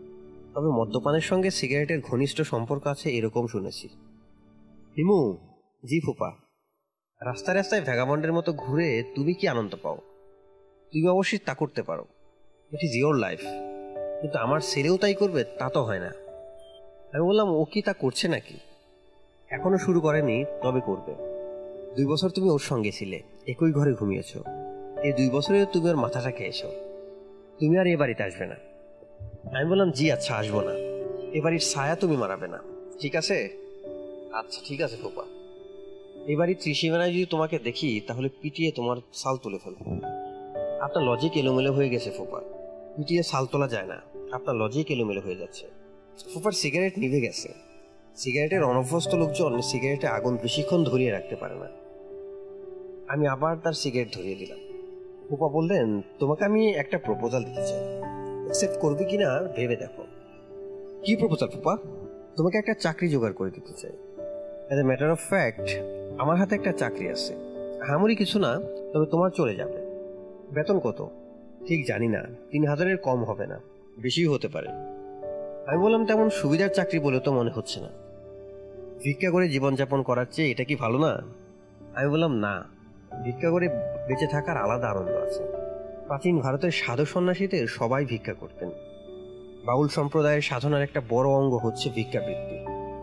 এরা অবশ্যই ভিক্ষা বলে না, এরা বলে মাধু করি আমার কাছে লেকচার ঝাড়বে না। ফুপা আমি কি তাহলে উঠবো? যা, উঠো। শুধু একটা জিনিস বলো, যে ধরনের জীবন তুমি যাপন করছ, তাতে আনন্দটা কি? আমি বললাম, যা ইচ্ছে তা করতে পারার আনন্দ আছে না? বাবা বললেন, যা ইচ্ছে তুমি কি তাই করতে পারবে? অবশ্যই পারব। বলুন কি করতে হবে? খুন করতে পারবে? আমি বললাম, কেন পারব না? খুন করা আসলে খুব সহজ ব্যাপার। সহজ ব্যাপার? অবশ্যই সহজ ব্যাপার। যে কেউ করতে পারে। রোজ কতগুলো খুন হচ্ছে দেখছেন না? খবরের কাগজ খুললেই দেখবেন, আমার রোজ রোজই দু একটা করে মানুষকে খুন করতে ইচ্ছা করে। Himu you're a sick man you're a sick man আমি বললাম, আর খাবেন না পোপা আপনি মাতাল হয়ে গেছেন। কি করে বুঝলে মাতাল হয়ে গেছি? কি করে বুঝলে? মাতালটার প্রতিটি বাক্য দুইবার করে বলে, আপনিও তাই করছেন। আপনি বাথরুমে গিয়ে বমির চেষ্টা করুন। বমি করলে ভালো লাগবে। বলেই আমি চেয়ার থেকে সরে দাঁড়ালাম। বমির কথা মনে করিয়ে দিয়েছি। কাজেই ফুফা এখন হর হর করে বমি করবেন। হলেও তাই। তিনি চারদিক ভাসিয়ে দিলেন। ওয়াক ওয়াক শব্দে ফুফু ছুটে এলেন। তিনি তার সাজানো ঘরের অবস্থা দেখে স্তম্ভিত। ফুফাকে দেখে মনে হচ্ছে তার নারী ভুড়ি উল্টে আসছে। হঠাৎ হয়তো দেখব বমির সঙ্গে তার পাকস্থলী বের হয়ে আসছে। সেই দৃশ্য খুব সুখকর হবে না। আমি বারান্দায় চলে এলাম। রিঙ্কি ছুটে আসছে। বাদলও এসেছে। ফুফা চি চি শব্দ করছেন। সুরমা, আমি মরে যাচ্ছি। ও সুরমা, আমি মরে যাচ্ছি। বমি করতে করতে কোনো মাতাল মারা যায় বলে আমার জানা নেই। কাজেই আমি রাস্তায় নামলাম। সিগারেট কেনা দরকার। আকাশে মেঘের আনাগোনা। বৃষ্টি হবে কিনা, কে জানে। হলে ভালোই হতো। এই বছর এখনও বৃষ্টিতে ভেজা হয়নি। নবধারা জলে স্নান বাকি আছে। সিগারেটের সঙ্গে জর্দা দেওয়া দুটো পান কিনলাম। জর্দার নাম সবই পুংলিঙ্গে। দাদা জর্দা, বাবা জর্দা। মা জর্দা, খালা জর্দা এখনও বাজারে আসেনি। যদিও মহিলারাই জর্দা বেশি খান। কোনো একটা জর্দা কোম্পানি থেকে এই আইডিয়াটা দিয়ে আসলে ভালো হয়। প্রথমবার ঢোকার সময় ফুপাকে যত গম্ভীর দেখলাম, দ্বিতীয়বার তার থেকেও বেশি গম্ভীর মনে হলো। ফুপু কোমরে হাত দিয়ে দাঁড়িয়ে। কাজের মেয়ে বালতি আর ঝাঁটা হাতে যাচ্ছে। কাজের ছেলেটির হাতে ফিনাইল। কুকুর কিছুটা সূচিবায়ের মতো আছে। আজ সারা রাতেই বোধ হয় ধোয়াধুয়ি চলবে। কুপু বললেন, তুই তাহলে আসিস? আমি ভাবলাম চলে গিয়েছিস। পান কিনতে গিয়েছিলাম। ফুপার কি অবস্থা? অবস্থা কি জিজ্ঞেস করছিস? লজ্জা করে না? তোর সামনে গিলল, তুই একবারও না করতে পারলি না? চাকর বাকর আছে, কি লজ্জার কথা। তুই কি আজ এখানে থাকবি? আমি বললাম হ্যাঁ। এখানে থাকার তোর দরকারটা কি? এত রাতে যাব কোথায়? অপু সোপার সোপার ঘরের দিকে রওনা হলেন। টেলিফোনে ক্রমাগত রিং হচ্ছে। এগিয়ে গেলাম টেলিফোনের দিকে। রিঙ্কির ঘর পর্যন্ত টেলিফোন নেওয়া যায়নি। তার এত লম্বা নয়। টেলিফোন বারান্দায় রাখা। আমি রিসিভার তুলতেই ওপাশ থেকে উদ্বিগ্ন গলা পাওয়া গেল। এটা কি রিঙ্কিদের বাসা? হ্যাঁ। দয়া করে ওকে একটু ডেকে দেবেন? আপনি কি এটা জানতে পারি? এবারে নিয়মকানুন খুব করা অপরিচিত লোক যদি রিঙ্কিকে ডাকে, তাহলে রিঙ্কিকে দেওয়া যাবে না। আমি এজাজ। ও, আপনি কি মেরিন ইঞ্জিনিয়ার? জি, আমাকে আপনি চিনবেন না। আমার নাম আপনি কে তা আমি বুঝতে পারছি। আপনি হচ্ছেন হিমু ভাই। আমি সত্যি সত্যি চমৎকৃত হলাম। এর মধ্যে রিনকি আমার গল্প করে ফেলেছে। এমনভাবে করেছে যে ভদ্রলোক চট করে আমার কয়েকটা বাক্যতে আমাকে চিনে ফেললেন। ভদ্রলোকের বুদ্ধি বেশ ভালোই। এমন বুদ্ধিমান একজন মানুষ রিনকির মতো গাধা টাইপের একটা মেয়ের সঙ্গে জীবন কীভাবে টেনে নেবে কে জানে? ওপাশ থেকে বলল, হ্যালো হ্যালো, লাইন কি কেটে গেল? না, কাটেনি। আপনি কি হিমু ভাই? আমি বললাম হ্যাঁ। রিনকি বলেছে আপনার নাকি অলৌকিক সব ক্ষমতা আছে। কীরকম ক্ষমতা? প্রফিটিক ক্ষমতা। আপনি নাকি ভবিষ্যতের কথা বলতে পারেন। আপনি যা বলেন, তাই নাকি হয়? আমি চুপ করে রইলাম। এই জাতীয় প্রসঙ্গে এলে চুপ করে থাকাই নিরাপদ। হ্যাঁ না কিছু বললেই তর্কের মুখোমুখি হতে হয়। তর্ক করতে আমার ভালো লাগে না। হ্যালো হ্যালো, লাইনটা ডিস্টার্ব করছে। হ্যালো, হিমু ভাই। আমি বললাম, বলুন। আপনি কি দয়া করে একটু রিনকিকে ওকে তো দেওয়া যাবে না? ও আশেপাশে নেই, বাবার সেবা করছে, উনি অসুস্থ। অসুস্থ? কি বলছেন? সিরিয়াস কিছু? সিরিয়াস বলা যেতে পারে। বলেন কি, আমি কি আসব? আমি কয়েক মুহূর্ত দ্রুত চিন্তা করে বললাম, আসতে অসুবিধা হবে না তো? না না, অসুবিধা কি? আমার গাড়ি আছে। আকাশের অবস্থা ভালো না, ঝড় বৃষ্টি হতে পারে। হোক, বিপদের সময় উপস্থিত না থাকলে কি করে হয় বলেন? আমি বললাম, তা তো বটেই। আপনি এক্ষুনি রওনা না হয়ে ঘন্টাখানেক পরে আসুন। কেন বলুন তো? এমনি বললাম। ঠিক আছে ঠিক আছে। আপনার কথা অগ্রাহ্য করব না। যেসব কথা আমি শুনেছি মাই গড আপনি দয়া করে আমার সম্পর্কেও কিছু বলবেন। মাই অনেস্ট রিকোয়েস্ট আচ্ছা বলব। হিমু ভাই, তাহলে রাখি। আর ইয়ে আমি যে আসছি, এটা রিঙ্কিকে বলবেন না, একটা সারপ্রাইজ হবে। আমার টেলিফোন ব্যাথি আছে। একবার টেলিফোনে কারোর সঙ্গে কথা বললে আবার অন্য কারোর সঙ্গে কথা বলতে ইচ্ছা হয়। রূপাতের বাসায় করলাম। রূপার বাবা ধরতেই বললাম আচ্ছা এটা কি রেলওয়ে বুকিং? রূপার বাবা বললেন, জি না, আপনার রং নাম্বার হয়েছে। তখন আমি বললাম, জাস্ট ওয়ান মিনিট। রূপা কি জেগে আছে? রূপার বাবার হাই প্রেশার বা এই জাতীয় কিছু বোধ হয়ে আছে। অল্পতেই রেগে গিয়ে এমন হইচই শুরু করেন যে বলার না। আমার কথাতেও তাই হলো। তিনি চির বিরিয়ে উঠলেন, কে? কে? এই ছোকরা কে? তুমি কে? তিনি খুবই হইচই করতে লাগলেন। আমি রিসিভার রেখে দিলাম। রূপার বাবা নিশ্চয়ই সবাইকে ডেকে এই ঘটনা বলবে। রূপা সঙ্গে সঙ্গে বুঝবে কে টেলিফোন করেছিল।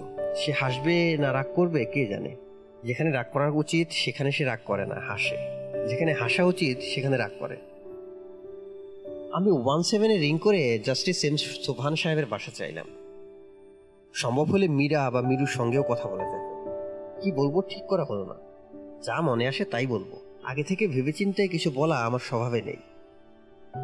হ্যালো কে মীরা? হ্যাঁ আপনি কে বলছেন?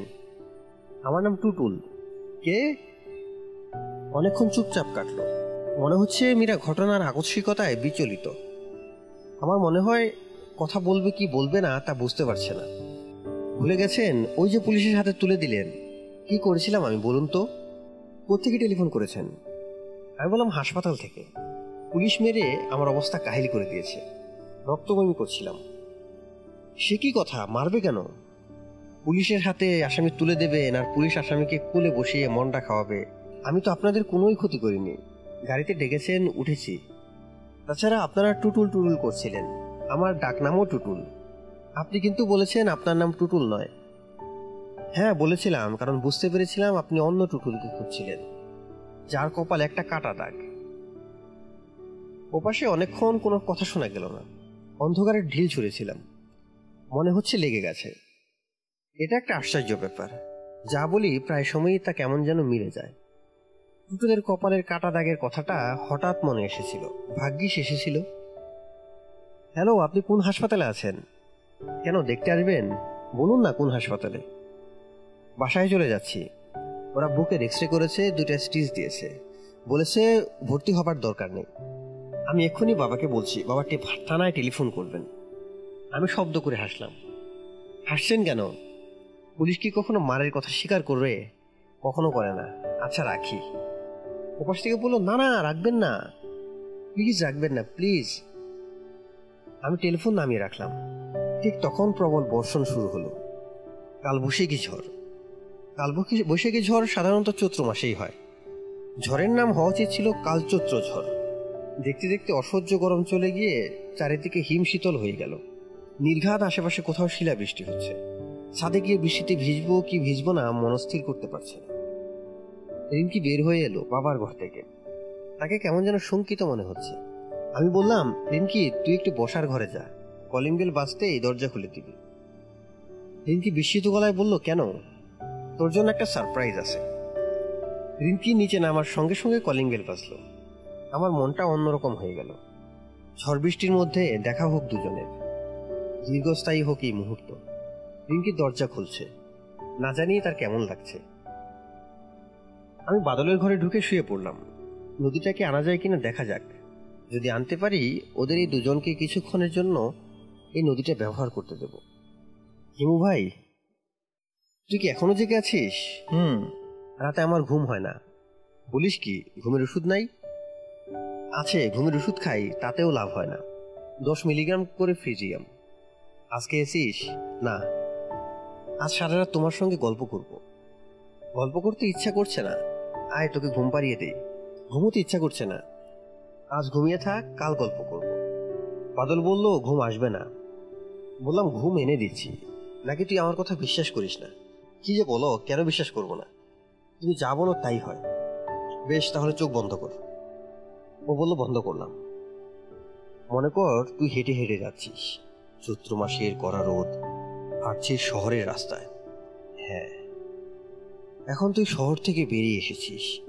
গ্রাম বিকেল হচ্ছে, সূর্য নরম, রোদে কোনো তেজ নেই, ফুরফুরে বাতাস। তোর শরীর ঠান্ডা হয়ে এসেছে। হুম, হঠাৎ তোর সামনে একটা নদী পড়ল। নদীতে হাঁটু জল। কি ঠান্ডা পানি, কি পরিষ্কার। আজলা ভরে তুই জল খাচ্ছিস। ঘুমে তোর চোখ জড়িয়ে আসছে। ইচ্ছা করছে নদীর মধ্যেই শুয়ে পড়তে। হুম, নদীর বিশাল ধার ঘেসে একটা পাকুর গাছ। তাই সে পাকুর গাছের নিচে এসে দাঁড়িয়েছিস। এখন শুয়ে পড়লি। খুব নরম, হালকা দুর্বাকাশের উপর শুয়েছিস। আর জেগে আর থাকতে পারছিস না। রাজ্যের ঘুম তোর চোখে। বাদল এবার হু বলল না। কিছুক্ষণের মধ্যেই তার নিঃশ্বাস ভারী হয়ে আসলো। এই ঘুম সহজে ভাঙবে না। কেউ যদি এটাকে কোনো অলৌকিক বা অস্বাভাবিক কিছু ভেবে বসেন, তাহলে ভুল করবেন। পুরো ব্যাপারটার পিছনে কাজ করছে আমার প্রতি বাদলের অন্ধভক্তি। যে ভক্তি কোনো নিয়ম মানে না, যার শিকড় অনেক দূর পর্যন্ত ছড়ানো। বাদল না হয়ে অন্য কেউ যদি হতো, তাহলে আমার এই পদ্ধতি কাজ করতো না। এই ছেলেটা আমাকে বড়ই পছন্দ করে। সে আমাকে মহাপুরুষ পর্যায়ে রেখে ফেলেছে। আমি মহাপুরুষ না, আমি ক্রমাগত মিথ্যা বলি। অসহায় মানুষদের দুঃখ আমাকে মোটেই অভিভূত করে না। একবার আমি একজন ঠেলাওয়ালার গালে চড়ও দিয়েছিলাম। ঠেলাওয়ালা হঠাৎ ধাক্কা দিয়ে আমাকে রাস্তা ড্রেনে ফেলে দিয়েছিল। নোংরা পানিতে আমার সমস্ত শরীর মাখামাখি। সেই অবস্থাতেই উঠে এসে আমি তার গালে চর বসালাম। বুড়ো ঠেলাওয়ালা বলল, ধাক্কা দিয়ে না ফেললে আপনি গাড়ির তলে পড়তেন। আসলেই তাই। যেখানে দাঁড়িয়েছিলাম, ঠিক সেখান দিয়ে একটা পাজেরো জিপ টার্ন নিল। নতুন আসা জীবগুলোর আচার আচরণ ট্রাকের মতো। আমি গম্ভীর গলায় বললাম, মরলে মরতাম। তাই বলে তুমি আমাকে নর্দমায় ফেলবে? খেলাওয়ালা করুণ গলায় বলল, মাফ করে দেন, আর ফেলুন না। আমি আগের চেয়ে রাগী গলায় বললাম, মাপের কোনো প্রশ্নই আসে না। তুমি কাপড় ধোয়ার লন্ড্রির পয়সা দেবে। গরিব মানুষ গরিব মানুষ, ধনী মানুষ বুঝি না। বের করো কি আছে? অবাক বিস্ময়ে বুড়ো আমার দিকে তাকিয়ে রইল। আমি বললাম, কোনো কথা শুনতে চাই না। বের করো কি আছে। মাঝে মাঝে মানুষকে তীব্র আঘাত করতে ভালো লাগে। কঠিন মানসিক যন্ত্রণায় কাউকে দগ্ধ করার আনন্দের কাছে সব আনন্দই ফিকে এই মানুষটি আমার জীবন রক্ষা করেছে। সে কল্পনাও করেনি কারোর জীবন রক্ষা করে সে এমন বিপদে পড়বে। যদি জানতো এই অবস্থা হবে, তাহলে সে কি আর আমার জীবন রক্ষা করার চেষ্টা করত? বুড়ো গামছায় মুখ মুছতে মুছতে বলল, বুড়ো মানুষ, মাফ করে দেন। টাকা পয়সা কি কিছুই তোমার কাছে নেই? যে না, কাইলেও কোনো রিলিফ পাই নাই, আজও পাই নাই। যাচ্ছ কোথায়? রায়ের বাজার। ঠিক আছে, আমাকে কিছু দূর তোমাকে ঠিক আছে, আমাকে কিছু দূর তোমাকে গাড়িতে করে নিয়ে যাও। এতে খানিকটা হলেও উসুল হবে। আমি তার গাড়িতে উঠে বসলাম। বৃদ্ধ আমাকে টেনে নিয়ে চলল। পিছন থেকে ঠেলছে তার নাতি কিংবা তার ছেলে। এই পৃথিবীর নিষ্ঠুরতায় তারা দুজনেই মর্মাহত। পৃথিবী যে খুবই অপূরণ জায়গা, তা তারা জানে। আমি আরও ভালো করে তা জানিয়ে দিচ্ছি। রাস্তায় এক জায়গায় ঠেলাগাড়ি থামিয়ে আমি চা নিয়ে গাড়িতে বসে বসেই খেলাম। তাকিয়ে দেখি বাচ্চা ছেলেটির চোখ মুখ ক্রোধ ও ঘৃণায় কালো হয়ে গেছে। যে কোনো মুহূর্তে সে ঝাঁপিয়ে পড়বে আমার উপর। আমি তার ভিতর এই ক্রোধ এবং ঘৃণা আরও বাড়ুক তাই চাচ্ছি। মানুষকে সহ্যের সীমা, শেষ সীমায় পর্যন্ত নিয়ে যাওয়া সহজ কথা নয়। সবাই পারে না। যে পারে, তার ক্ষমতাও হেলাফেলা করার মতো ক্ষমতা না।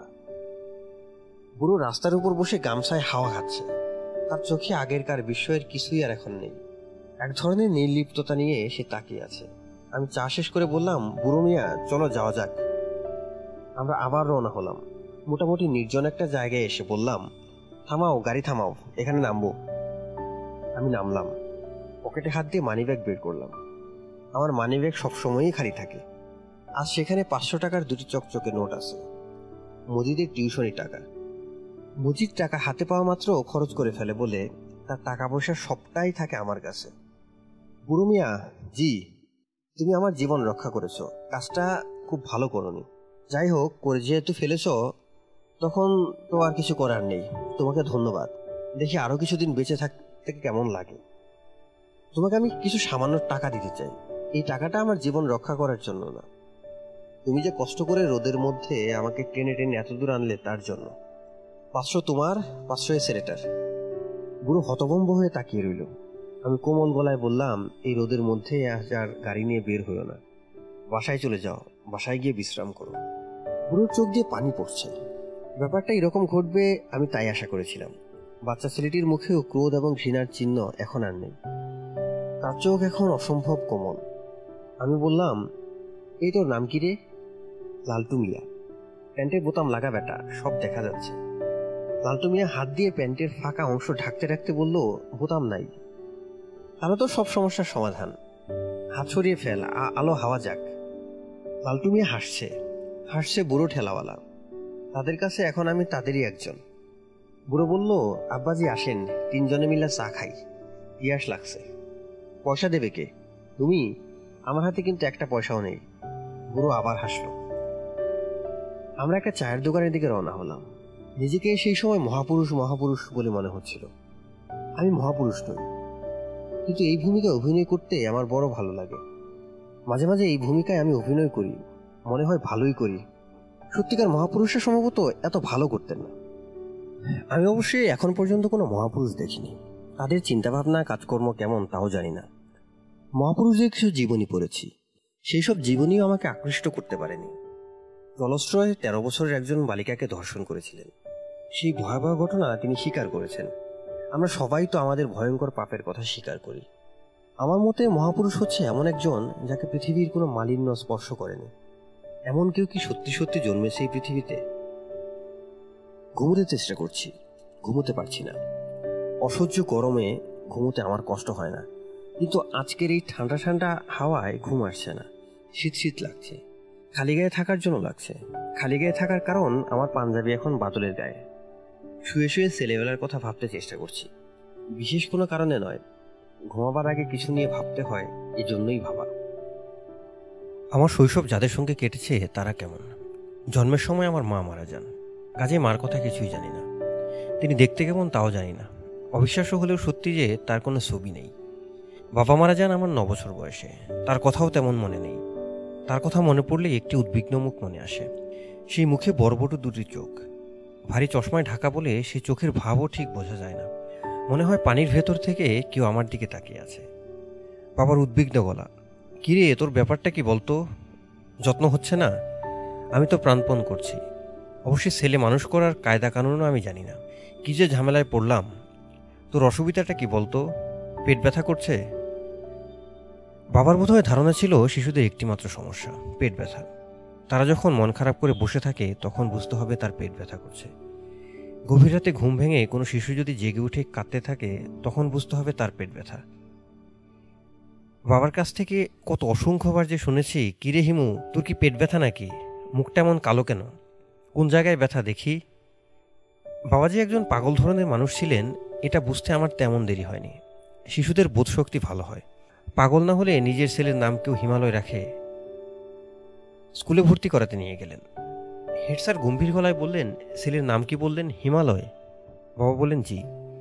আহম্মদ বা মোহাম্মদ, এইসব কিছু আছে? জি না, শুধুই হিমালয়। হেড স্যার অত্যন্ত গম্ভীর গলায় বললেন, ও আচ্ছা। বাবা উৎসাহের সঙ্গে বললেন, নদীর নামে মানুষের নাম হয়, ফুলের নামে হয়, গাছের নামে হয়, হিমালয়ের নামে নাম হতে দোষ কি? স্যার আবার বললেন হিমালয়ের নাম রাখার বিশেষ কোনো তাৎপর্য কি আছে? বাবা বললেন, অবশ্যই আছে। যাতে এই ছেলের হৃদয় হিমালয়ের মতো বড় হয়, সেজন্যই এ নাম। তাহলে আকাশ নাম রাখলেন না কেন? আকাশ তো আরও বড়। বাবা আবার বললেন, বড় হলেও তা ধরাছোঁয়ার বাইরে, হিমালয়কে স্পর্শ করা যায়। স্যার অনেকটা ক্ষিপ্ত হয়ে বললেন, কিছু মনে করবেন না এই নামে স্কুলে সেলি ভর্তি করা যাবে না। এমন কোনো আইন কি আছে যে হিমালয়ের নাম রাখলে সেই স্কুলে সেলি ভর্তি করা যাবে না? আইন টাইন আমি জানি না। এই ছেলেকে আমি স্কুলে নেব না। বাবা বললেন, কেন? সিট নেই। আগে তো বললেন, সিট আছে, এখন নেই। শিক্ষক হয়ে মিথ্যা কথা বলছেন। তাহলে তো এখানে কিছুতেই ছাত্র ভর্তি করা উচিত না। মিথ্যা কথা বলা শিখবে। খুব ভালো কথা। তাহলে এখন যান। এই দীর্ঘ কথোপকথনের কিছুই আমার মনে নেই।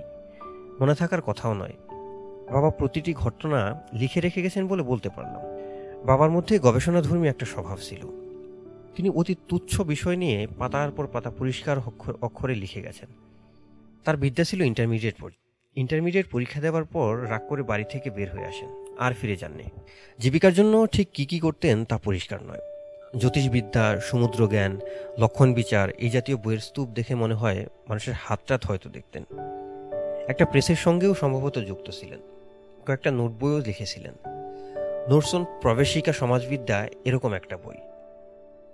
তার পরিবারের কারোর সঙ্গেই তার কখনোই যোগাযোগ ছিল না। তাদের সম্পর্কে আমি জানতে পারি বাবার মৃত্যুর পর। গুরুতর অসুস্থ অবস্থায় বাবা তার বড় বোনকে একটি চিঠি লিখে জানান যে, তার মৃত্যু হলে আমাকে যেন তার মার বাড়িতে পাঠানো হয়। এটাই তার নির্দেশ। এর অন্যথা যেন না হয়। চিঠি পাওয়ার পরপরই বাবার দিকের আত্মীয় স্বজনে আমাদের ছোট বাসা ভর্তি হয়ে যায়। আমার দাদাজানকে তখনই প্রথম দেখি। সুঠাম স্বাস্থ্যের টকটকে গৌরবর্ণের একজন মানুষ। চেহারায় কোথায় যেন জমিদার জমিদার একটা ভাব আছে। তিনি আমার মরণাপন্ন বাবার হাত ধরে কাদো কাদো গলায় বললেন, আমার ভুল হয়েছে। আমি বাবা তোর কাছে ক্ষমা চাচ্ছি। যথেষ্ট পাগলামি হয়েছে আর না আমার বাবা দীর্ঘ নিঃশ্বাস ফেলে বললেন আচ্ছা যাক, ক্ষমা করলাম। কিন্তু আমি চাই না আমার ছেলে আপনাদের সঙ্গে মানুষ হোক। ও যাবে ওর মামাদের কাছে। দাদা আবার বললেন, তার মামারা কি আমাদের থেকে ভালো? না, ওরা পিসার চেয়ে ওদের সঙ্গে থাকলে ও অনেক কিছু শিখবে। আমার দাদা যান এবার সত্যি সত্যি কেঁদে ফেললেন। বৃদ্ধ একজন জমিদার ধরনের মানুষ কাঁদছে। এ দৃশ্যটি সত্যি অদ্ভুত। তিনি কাঁদতে কাঁদতে বললেন, তুই এক পাগল। তোর ছেলেটাকেও তুই পাগল বানাতে চাস? বাবা বললেন, এই নিয়ে আপনার সঙ্গে কথা বলতে চাই না। আমাদের বড়লোক আত্মীয় স্বজনরা অত্যন্ত বিস্ময়ের সঙ্গে আমাদের বাসার সাজসজ্জা দেখতে থাকেন। এক ফাঁকে বাবার সঙ্গে আমার দাদাজানের কিছু কথোপকথন হয়। যেমন, ঢাকায় কতদিন ধরে আছিস? প্রায় তিন বছর। এর আগে কোথায় ছিলি? তা দিয়ে আপনার দরকার। তোর মা যখন অসুস্থ হয়, তখন খবরের কাগজে তোর ছবি দিয়ে বিজ্ঞাপন দিয়েছিলাম। বাবা বললেন, খবরের কাগজ আমি পড়ি না। আমার বড় ফুপু এই পর্যায়ে হাত ইশারা করে আমাকে ডাকলেন। আদুরি গলায় বললেন, খোকা, তোমার নাম কি? আমি বললাম, হিমালয়। সবাই মুখ চাওয়াচাই করতে লাগলেন। দাদা দুঃখিত গলায় বললেন, ছেলের নাম কি সত্যি সত্যি হিমালয় রেখেছিস? হুম। বাবার সমস্ত আপত্তি অগ্রাহ্য করে তাকে বড় একটা ক্লিনিকে ভর্তি করা হলো। আপত্তি করার মতো অবস্থাও তার ছিল না। কথা প্রায় বন্ধ হয়ে গিয়েছিল। দু একটা ছোটোখাটো বাক্য বলতেও তার অসম্ভব কষ্ট হতো। তাকে বাইরে চিকিৎসার জন্য পাঠানো হবে এমন কথাও শোনা যেতে লাগল। বাবা তাদের সেই সুযোগ দিলেন না। ক্লিনিকে ভর্তি হবার নদিনের দিন মারা গেলেন। সজ্ঞানী মৃত্যু যাকে বলে। মৃত্যুর আগ মুহূর্তেও টনটনে জ্ঞান ছিল। আমাকে বললেন, তোমার জন্য কিছু উপদেশ লিখে রেখে গেছি। সেগুলো মন দিয়ে পড়বে। তবে লেখাটা অসম্পূর্ণ। সম্পূর্ণ করবার সময় হলো না। আমার দিকের কোনো আত্মীয় স্বজনের সঙ্গে কোনো যোগাযোগ রাখবে না এবং তাদের সাহায্য নেবে না। তবে ষোলো বছর পরে তুমি যদি মনে করো আমার সিদ্ধান্ত ভুল, তখন তুমি নতুন করে সিদ্ধান্ত নিতে পারবে। এর আগ পর্যন্ত মামাদের সঙ্গে থাকবে মনে রাখবে তোমার মামারা পিসার শ্রেণির। পিসার শ্রেণির মানুষের সংস্পর্শে না এলে মানুষের সদ্গুণ সম্পর্কে ধারণা হবে না। ডাক্তার সাহেব এই পর্যায়ে বললেন, আপনি দয়া করে চুপ করুন, ঘুমাবার চেষ্টা করুন। বাবা শীতল গলায় বললেন, প্রতিপদ শুরু হয়ে গেছে। দ্বিতীয়ায় আমার মৃত্যু হওয়ার কথা। কাজে, আমাকে বিরক্ত করবেন না।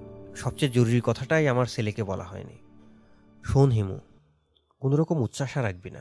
টাকা পয়সা করতে হবে, বড় হতে হবে এইসব নিয়ে মোটেও ভাববি না। সমস্ত কষ্টের মূলে আসে আমাদের উচ্চাসা আমার উচ্চাসা ছিল বলে প্রথম দিকে খুবই কষ্ট পেয়েছি। শেষের দিকে উচ্চাসা ত্যাগ করতে পেরেছিলাম, তাই খানিকটা আনন্দে ছিলাম। আনন্দে থাকাটাই বড় কথা। সবসময় আনন্দে থাকার চেষ্টা করবে। বাবা, কথা বলতে বলতে একটু থামলেন। হঠাৎ গভীর আগ্রহ এবং বিস্ময়ের সঙ্গে চারদিক তাকালেন। তারপর মৃদুস্বরে বললেন, ও আচ্ছা তাহলে এর নামই মৃত্যু। এটা মন্দ কি? মৃত্যু তাহলে খুব ভয়াবহ নয়। তার কিছুক্ষণের মধ্যেই বাবার মৃত্যু হলো। আমি কিছুদিন আমার দাদাজানের সঙ্গে থাকলাম। তিনি আমার প্রসঙ্গে বারবার এক বিস্ময় প্রকাশ করতে লাগলেন। আরে, এটা কেমন ছেলে? বাবা মারা গেল, এক ফোঁটা চোখে পানি নেই। এই তো দেখি তার বাপের চেয়েও পাগল হয়েছে। এই এদিকে আয়। বাপ মা মারা গেলে চোখে পানি ফেলতে হয়। আমি শীতল গলায় বললাম, আমাকে তুই তুই করে বলবেন না।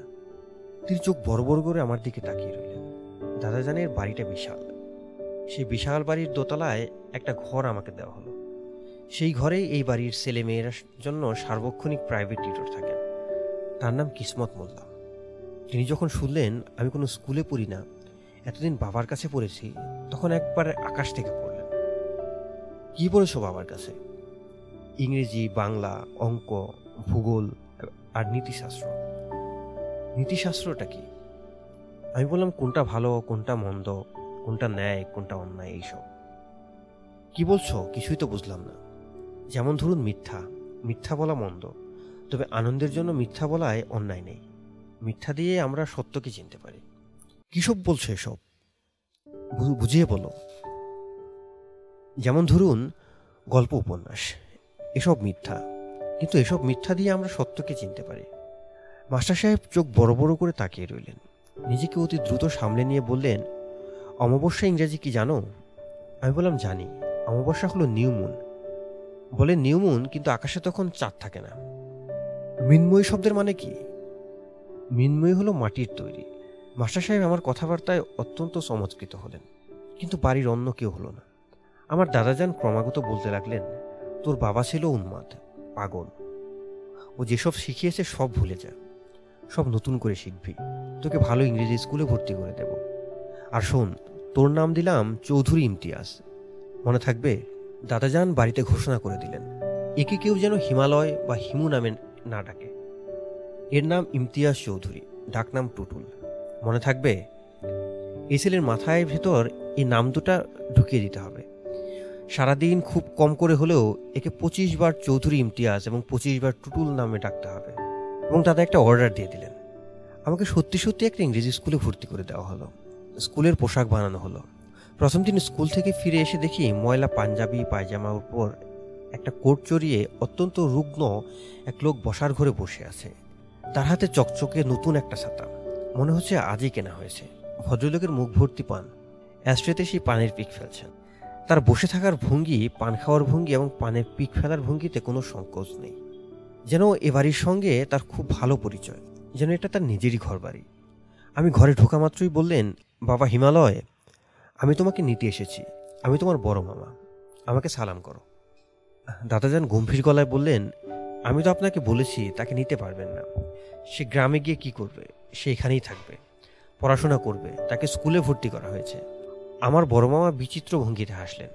যেন এরকম হাস্যকর কথা তিনি আগে কখনো শোনেননি। বড় মামা বললেন, দেখেন তালু সাহেব, ছেলের বাবা পত্র মারফত এই অধিকার দিয়ে গেছে। এখন যদি আপনারা দিতে না চান, বাধ্য হয়ে আইনের আশ্রয় নিতে হবে। কোর্টে ফয়সালা হবে। উপায় কি? যদিও আত্মীয় স্বজনের সঙ্গে মামলা মোকদ্দমা কোনো কাজের কথা না। দাদাজানের মুখে কোনো কথা এলো না। বড় মামা আবার পানের পিক ফেলতে ফেলতে বললেন, বাবার ইচ্ছা মতোই কাজ হোক। খামাখা আপনি আপত্তি করছেন কেন? ছেলের খরচাপাতির জন্য মাসে মাসে টাকা দিবেন, তাহলেই তো হয়। আপনি কি করেন? মামা বলেন, কিছু করি না, সামান্য বিষয় সম্পত্তি আছে, টুকটাক ব্যবসা আছে। ইউনিয়ন কাউন্সিলের মেম্বার ছিলাম, এইবার জিততে পারি নাই। সতেরো ভোটে ঠক খেয়েছি। যদি অনুমতি দেন, একটু বেদবি করি। দাদাজান বলেন, কি বেদবি একটা সিগারেট ধরায়। এমন নেশা হয়েছে যে না খেলে দম বন্ধ হয়ে আসে। বড় মামা অনুমতির অপেক্ষা না করেই সিগারেট ধরালেন। দাদাজান বললেন আপনি একে নিতে যাচ্ছেন কারণ আপনার ধারণা একে নিলে মাসে মাসে মোটা টাকা পাবেন, তাই না? বড় মামা অত্যন্ত বিস্মিত হওয়ার ভঙ্গি করে বললেন, এই হাতের পাঁচ আঙ্গুলের ভেতর দিয়ে অনেক টাকা গেছে, অনেক টাকা আসছে। টাকা আমার কাছে কিছুই না।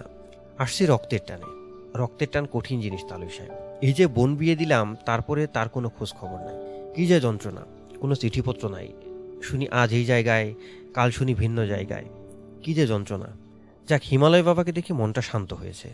তা বাবা, তোমার নাম কি সত্যি হিমালয়?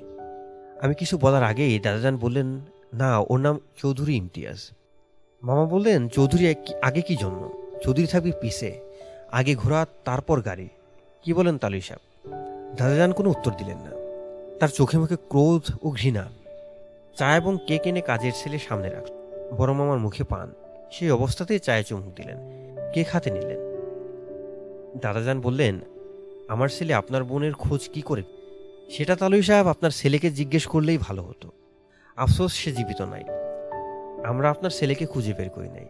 সে বন্ধুর সাথে আমাদের অঞ্চলে এসেছিল, তারপর কেমনে কেমনে হয়ে গেল। সত্যি কথা বলতে কি তালুই সাহেব, বিয়ের পর মাথায় হাত দিয়ে বসে পড়লাম। বোনের কোনো খোঁজ খবর নাই, বোন জামাইয়েরও খোঁজ নাই। নানা লোকে নানান কথা বলে। কেউ কেউ বলে, নাম, নামকা অবস্থায় বিয়ে করে নিয়ে গেছে, পাচার করে দেবে। ইন্ডিয়া, পাকিস্তান, তারপর ধরেন মিডিল ইস্ট। এসব জায়গায় মেয়েকে ভাড়া খাটাবে। দাদাজান বললেন, বাচ্চা ছেলের সামনে এরকম কুৎসিত কথা বলবেন না। কুৎসিত কথা না, এগুলো সত্যি কথা, এরকম পার্টি আছে। দাদা আবার বললেন, সত্যি কথা সবসময় বলা যায় না। মামা বললেন, আমার কাছে এটা পাবেন না তারই সাহেব সত্যি কথা আমি বলবই, ভালো লাগুক আর না লাগুক, তাই নাকি? জি, আর হিমালয় বাবাকে নিয়ে যাব, পরশু সকাল এসে নিয়ে যাব তৈরি থাকতে বলেন। মামলার তদবির এসেছি। দুটা দিন লাগবে। এই ছেলেকে আমি আপনার সঙ্গে দেব না। বড় মামা আবার বললেন, এসব বলবেন না তালু সাহেব। আত্মীয়ের সঙ্গে গণ্ডগোল আমার পছন্দ না। আইনের আশ্রয় নিলে আপনারও ক্ষতি, আমারও ক্ষতি। আর্থিক ক্ষতি, মানসিক ক্ষতি। কোর্ট ফি এখন বাড়াই করেছে তিন গুণ। গরিব মানুষ যে একটু মামলা মোকদ্দমা করবে সেই উপায় রাখে নাই। বাবা হিমালয়, তুমি কি আমার সঙ্গে যেতে চাও না? আমি বললাম, চাই। এই তো বাপের বেটা। আজ তাহলে উঠি দালু হিসাব বেদবি যদি কিছু মনে করে থাকেন, মাফ করে দিবেন। আপনার পায়ে ধরি। বর্মামা সত্যি সত্যি পা ধরতে এগিয়ে গেলেন। দাদাজান চমকে সরে গেলেন। দুই দিন পর আমি মামার সঙ্গে রওনা হলাম। গন্তব্য ময়মনসিংহের হিরণপুর। আমার বাবা অনেকবারই বলেছেন, আমার মামারা পিসার শ্রেণির। কাজেই তাদের সম্পর্কে আগে থেকে একটা ধারণা মনের মধ্যে ছিল। আমি বড় মামা এবং অন্য দুই মামার আচার আচরণে মোটেই অবাক হলাম না। মামার বাড়ি উপস্থিত হবার তৃতীয় দিনের দিন একটা ঘটনার কথা বলি। এই ঘটনা থেকে মামাদের মানসিকতার একটা আঁচ পাওয়া যাবে। বড় মামার বাড়িতে তিনটা বিড়াল ছিল। এরা খুবই উপদ্রব করত। বড় মামার নির্দেশে বিড়াল তিনটাকে ধরা হলো। তিনি বললেন হাদিসে আছে, বিড়াল উপদ্রব করলে আল্লাহর নামে এদেরকে জবাই করা যায়। তাতে দোষ হয় না। দেখি বড় ছুরিটা বের কর। এই কাজ তো আর কেউ করবে না, আমাকেই করতে হবে। উপায় কি? মামা নিজেই উঠানের তিনটা বিড়াল জবাই করলেন। এর মধ্যে একটা ছিল গর্ভবতী। ওই বাড়িতে আমার তেমন কোনো অসুবিধা হয়নি। তিন মামা একসঙ্গে স্কুল ঘরের মতো লম্বা একটি টিনের ঘরে থাকতেন। পুরো বাড়িতে ছেলেপুলের বিশাল দল। তাদের জগৎ ছিল ভিন্ন। একসঙ্গে পুকুরে ঝাঁপ দেওয়া, একসঙ্গে সন্ধ্যাবেলায় পড়তে বসা, একসঙ্গে স্কুলে যাওয়া, জাম্বুরা দিয়ে ফুটবল খেলা, গোল্লা শুট খেলা। খাওয়াও হতো একসঙ্গে। এক মামি ভাত দিয়ে যাচ্ছেন, আর এক মামি দিচ্ছেন এক হাতা করে তরকারি, দুই হাতা ডাল। চামচে যা উঠে আসে তাই। কেউ বলতে পারবে না, আমাকে এটা দাও, ওটা দাও। বললেই চামচের বাড়ি। আমাদের মধ্যে মারামারি লেগেই ছিল। এ ওকে মারছে, সে তাকে মারছে। সেসব নিয়ে কোনো নালিশও হচ্ছে না। নালিশ দেয়ায় বিপদ আছে। একজন নালিশ দিল, কার বিরুদ্ধে নালিশ? কি সমাচার? ভালো মন্দ শোনাই হলো না। হাতের কাছে যে কয়টাকে পাওয়া গেল, পিটিয়ে লাশ বানিয়ে ফেলা। সত্যিকার অপরাধী হয়তো শাস্তিও পেল না। আমি এই বিশাল দলের সঙ্গে অবলীলায় মিশে গেলাম। সীমাহীন স্বাধীনতা। যে স্বাধীনতা সচরাচর শিশুরা পায় না। আমরা কি করছি না করছি বড়রা তা নিয়ে মোটেই মাথা ঘামাতো না। একজনের হয়তো জ্বর হয়েছে, সে বিছানা বিছানায় শুয়ে কু কু করছে, কেউ ফিরে তাকাচ্ছে না। নিতান্ত বাড়াবাড়ি না হলে ডাক্তার নেই। মাসে একবার নাপিতে সে সব কটা ছেলের মাথা মুড়িয়ে দিয়ে ধান নিয়ে চলে যাচ্ছে। কাপড় জামারও কোনো ঠিক ঠিকানা নেই। এ ওরটা পড়ছে ও তারটা পড়ছে মামাদের বাড়ি থেকে আমি মেট্রিক পাশ করি। যে বছর মেট্রিক পাশ করি, বড় মামা সে বছরই মারা যান। তার শত্রুর অভাব ছিল না। বলতে গেলে গ্রামের সবাই ছিল তার শত্রু। এক অন্ধকার বৃষ্টির রাতে একজন কেউ মাছ মারার কোচ দিয়ে বড় মামাকে গেথে ফেললেন। বিশাল কোচ। মামার পেট এফোর ওফোর হয়ে যায়। কোচের খানিকটা পিঠ সেদা করে বের হয়ে থাকে। উঠানে চাটাই পেতে মামাকে শুয়ে রাখা হয়। দৃশ্য দেখার জন্য সারা গায়ের লোক ভেঙে পড়ে। তাকে সদরে নিয়ে যাওয়ার জন্য মহিষের গাড়ি আনা হলো। মামা ঠান্ডা গলায় বললেন, এতক্ষণ বাঁচবো না। তোমরা আমাকে থানায় নিয়ে যাও। মরার আগে আমি কারাই কাজ করেছে বলে যেতে চাই। মামা কাউকেই দেখেননি। তবু তিনি মৃত্যুর আগে আগে থানার ওসিকা সাহেবের কাছে চারজনের নাম বললেন। তিনি বললেন, তার হাতে টর্চ ছিল। তিনি টর্চ ফেলে এদের দেখে ফেলেছেন। ওসি সাহেব মামার দেওয়া জবানবন্দি লিখতে লিখতে বললেন, ভাই সাহেব, এই কাজটা করবেন না। ডেথ বেথ কনফেশন খুব শক্ত জিনিস। শুধুমাত্র এর উপরেই কোর্ট রায় দিয়ে দিবে। নির্দোষ কিছু লোককে আপনি জড়াচ্ছেন। তাদের ফাঁসি না হলেও যাবজ্জীবন হয়ে যাবে। মামা বললেন, যা বলছি সবই সত্যি। কোরআন মজি জানেন, আমি মসজিদে হাত দিয়ে বলি। ওসি সাহেব বললেন, তার দরকার হবে না। নিন এখানে সই করুন। এটা আপনার জবানবন্দি। মামা সই করলেন। মামা মারা গেলেন থানাতেই। মরবার আগে মেজ মামাকে কানে কানে বললেন, এক ধাক্কায় চার শত্রু শেষ। কাজটা মন্দ হয় না। চার শত্রু শেষ করার গাঢ় আনন্দ নিয়ে মামা মারা গেলেন। তবে মৃত্যুর আগে মৃত্যুর আগে আগে মৌলানা ডাকিয়ে তবা করলেন। তাকে খুবই আনন্দিত মনে হলো। বড় মামি ব্যাকুল হয়ে কাঁদছিলেন। তাকে ডেকে বললেন, "তব- করে ফেলেছি, এখন আর চিন্তা নাই। সব পাপ মাপ হয়ে গেল। সরাসরি বেসতে দাখিল হব। খামাকা কান্দ কেন? তবা সময় মতো করতে না পারলে অসুবিধা ছিল। আল্লাহ পাকের অসীম দয়া। সময় পাওয়া গেছে। কান্দাকাটি না করে আমার কানের কাছে দূরত পড়ো, কুরআন মজিদ পাঠ করো। মামার মৃত্যুর পর আমি ঢাকায় চলে এলাম। নতুন জীবন শুরু হলো বড় ফুপুর সঙ্গে। প্রবল ঝাঁকুনিতে ঘুম ভাঙল। চোখ মেলে দেখি বড় ফুপু। পাশের বিছানা খালি, বাদল নেই। সকালে ঘুম ভাঙতেই প্রথম যে জিনিসটা জানতে ইচ্ছে করে তা হচ্ছে কটা বাজে। বড় ফুপুকে এই প্রশ্ন করব না ভাবছি, তখন তিনি কাদো কাদো গলায় বললেন, কেলেঙ্কারি হয়েছে। আমি বললাম, কি কেলেঙ্কারি? মানুষকে মুখ দেখাতে পারব না রে। আমি বিছানায় বসতে বসতে বললাম, মেরিন ইঞ্জিনিয়ার রাতে এসেছিল, তারপর আর ফিরে যায়নি, তাই তো? তুই জানলি কি করে? অনুমান করছি। আমি সকালে একতলায় নেমে দেখি ওই ছেলে আর রিনকি। ছেলে নাকি রাতে তোর ফুপার অসুখের খবর পেয়ে এসেছিল। ঝড় বৃষ্টি দেখে আর ফিরে যায়নি। আর ওই বদমেয়ে সারা রাত ওই ছেলের সঙ্গে গল্প করেছে। বলো কি? আমার তো হাত ঘামছে। কীরকম বদমেয়ে, চিন্তা কর। মেয়ের কত বড় সাহস। ওই ছেলে এসেছে ভালো কথা, আমার তো খবরটা দিবি। আমি গম্ভীর গলায় বললাম, ওই ছেলেরই বা কেমন আক্কেল? রাত দুপুরে এলো কি জন্য? হ্যাঁ দেখ না কি কাণ্ড। বিয়ে হয়নি, কিছু না। শুধু বিয়ের কথা হয়েছে, এর মধ্যে নাকি সারা রাত জেগে গল্প করতে হবে। রাতকে চলে গেছে নাকি? আমি বললাম, খুবই সত্য কথা। এখন ধর কোনো কারণে যদি বিয়ে ভেঙে যায়, তারপর কি আমি মুখ দেখাতে পারব? আমি এক্ষুনি নিচে যাচ্ছি বাবু ওই ফাজিল ছেলের গালে ঠাস করে একটা চর মারবো।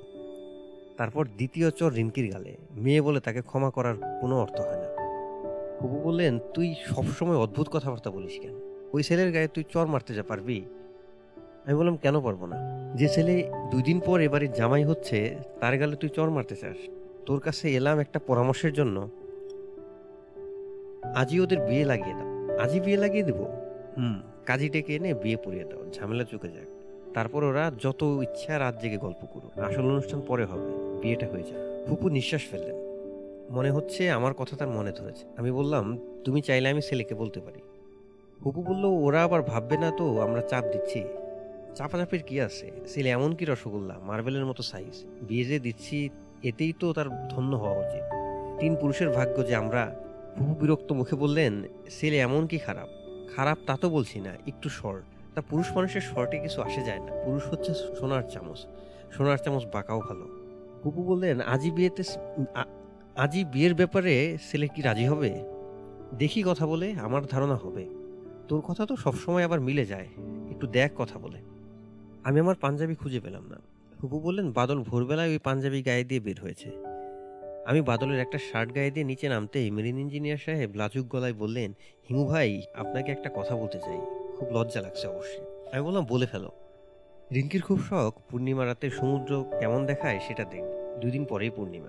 ও আচ্ছা দুদিন পরেই পূর্ণিমা, তা তো জানতাম মানে কথার কথা বলছি, ধরুন না আজ যদি বিয়েটা হয়ে যায়, তাহলে আজ রাতে ট্রেনে রিঙ্কিকে নিয়ে কক্সবাজারের দিকে রওনা হতো। বিয়ের আনুষ্ঠানিকতা শেষ করে রাখার পরে একটা রিসেপশনের ব্যবস্থা না হয়, হয়ে যাবে।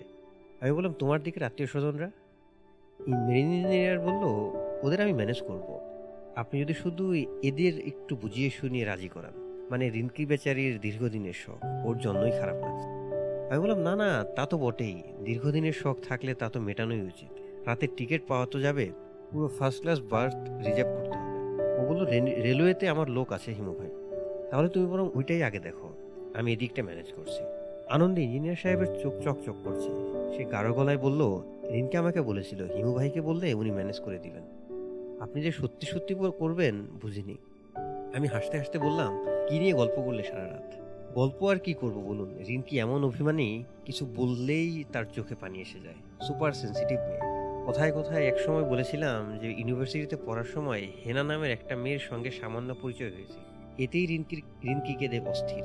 আমাকে বলেছে, আর কোনোদিন যদি ওই মেয়ের নাম মুখে আনি, সে নাকি সুইসাইড করবে। এরকম মেয়ে নিয়ে বাস করা কঠিন হবে। খুবই দুশ্চিন্তা লাগছে হিমু ভাই ইঞ্জিনিয়ার সাহেবকে কিন্তু মোটেও দুশ্চিন্তিত মনে হলো না, বরং খুশি লাগছে তাকে। সে বেশ আনন্দেই আছে। আমার ধারণা প্রায়ই সে হেনার কথা বলে রিনকিকে কাঁদাবে। কাঁদিয়ে আনন্দ পাবে। রিনকিও কেঁদে আনন্দ পাবে। ওদের এখন আনন্দেরই সময়।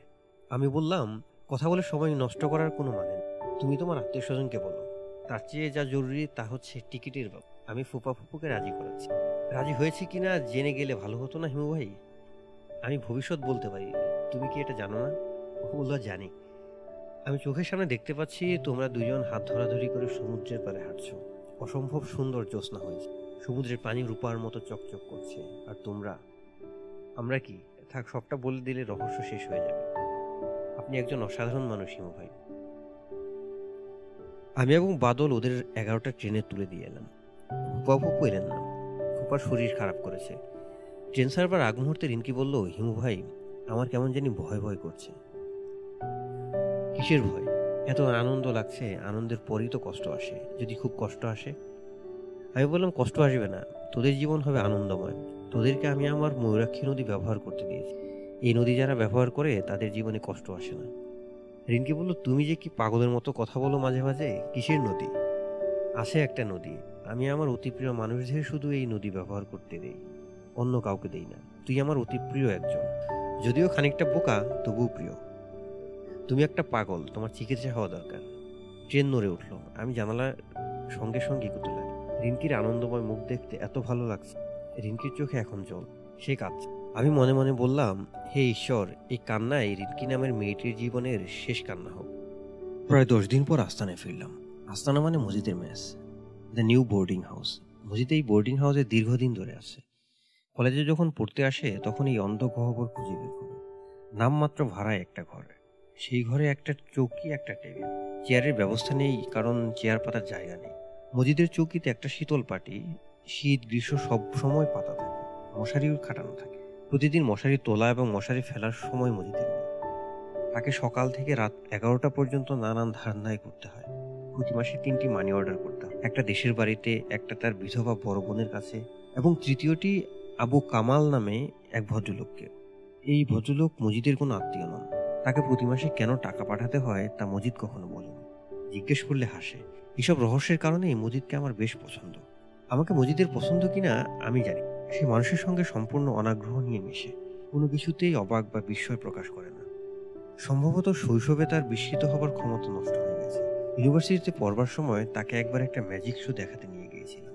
ডাচ এক জাদুকর জার্মান কালচার সেন্টারে জাদু দেখাচ্ছেন বিস্ময়কর কাণ্ড কারখানা একের পর এক ঘটে যাচ্ছে। একসময় তিনি তার সুন্দরী স্ত্রীকে করাত দিয়ে কেটে দুই টুকরা করে ফেললেন। ভয়াবহ ব্যাপার। মহিলা দর্শকরা ভয়ে উ উ জাতীয় শব্দ করছে। তাকে দেখি মজিদ ঘুমিয়ে পড়েছে। ক্ষীণ নাক ডাকার শব্দ আসছে আমি চিমটি কেটে তার ঘুম ভাঙালাম। সে বলল, কি হয়েছে? আমি বললাম করাত দিয়ে মানুষ কাটা হচ্ছে। মজিদ হাই তুলে বলল, ও আচ্ছা। সে সম্পূর্ণ নির্লিপ্ত ভঙ্গিতে তাকিয়ে রয়েছে। অথচ আমি অনেক ঝামেলা করে দুটো টিকিট জোগাড় করেছি যাতে একবার অন্তত সে বিস্মিত আমার ধারণা, তাজমহলের সামনে তাকে যদি নিয়ে যাওয়া হয়, সে হাই চাপতে চাপতে বলবে, ও আচ্ছা এটাই তাজমহল। ভালোই তো, মন্দ কি? মজিদকে আমার একবার তাজমহল দেখানোর ইচ্ছা। শুধু দেখার জন্য সত্যি সত্যি সে কি করে?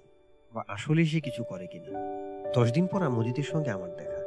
সে একবার মাত্র মাথা ঘুরিয়ে তাকালো। তারপর পত্রিকা পড়তে লাগল। বছরখানেক আগের বাসি একটা ম্যাগাজিন। একবার জিজ্ঞেসও করল, না, আমার খবর? কেমন আছি? এতদিন কোথায় ছিলাম?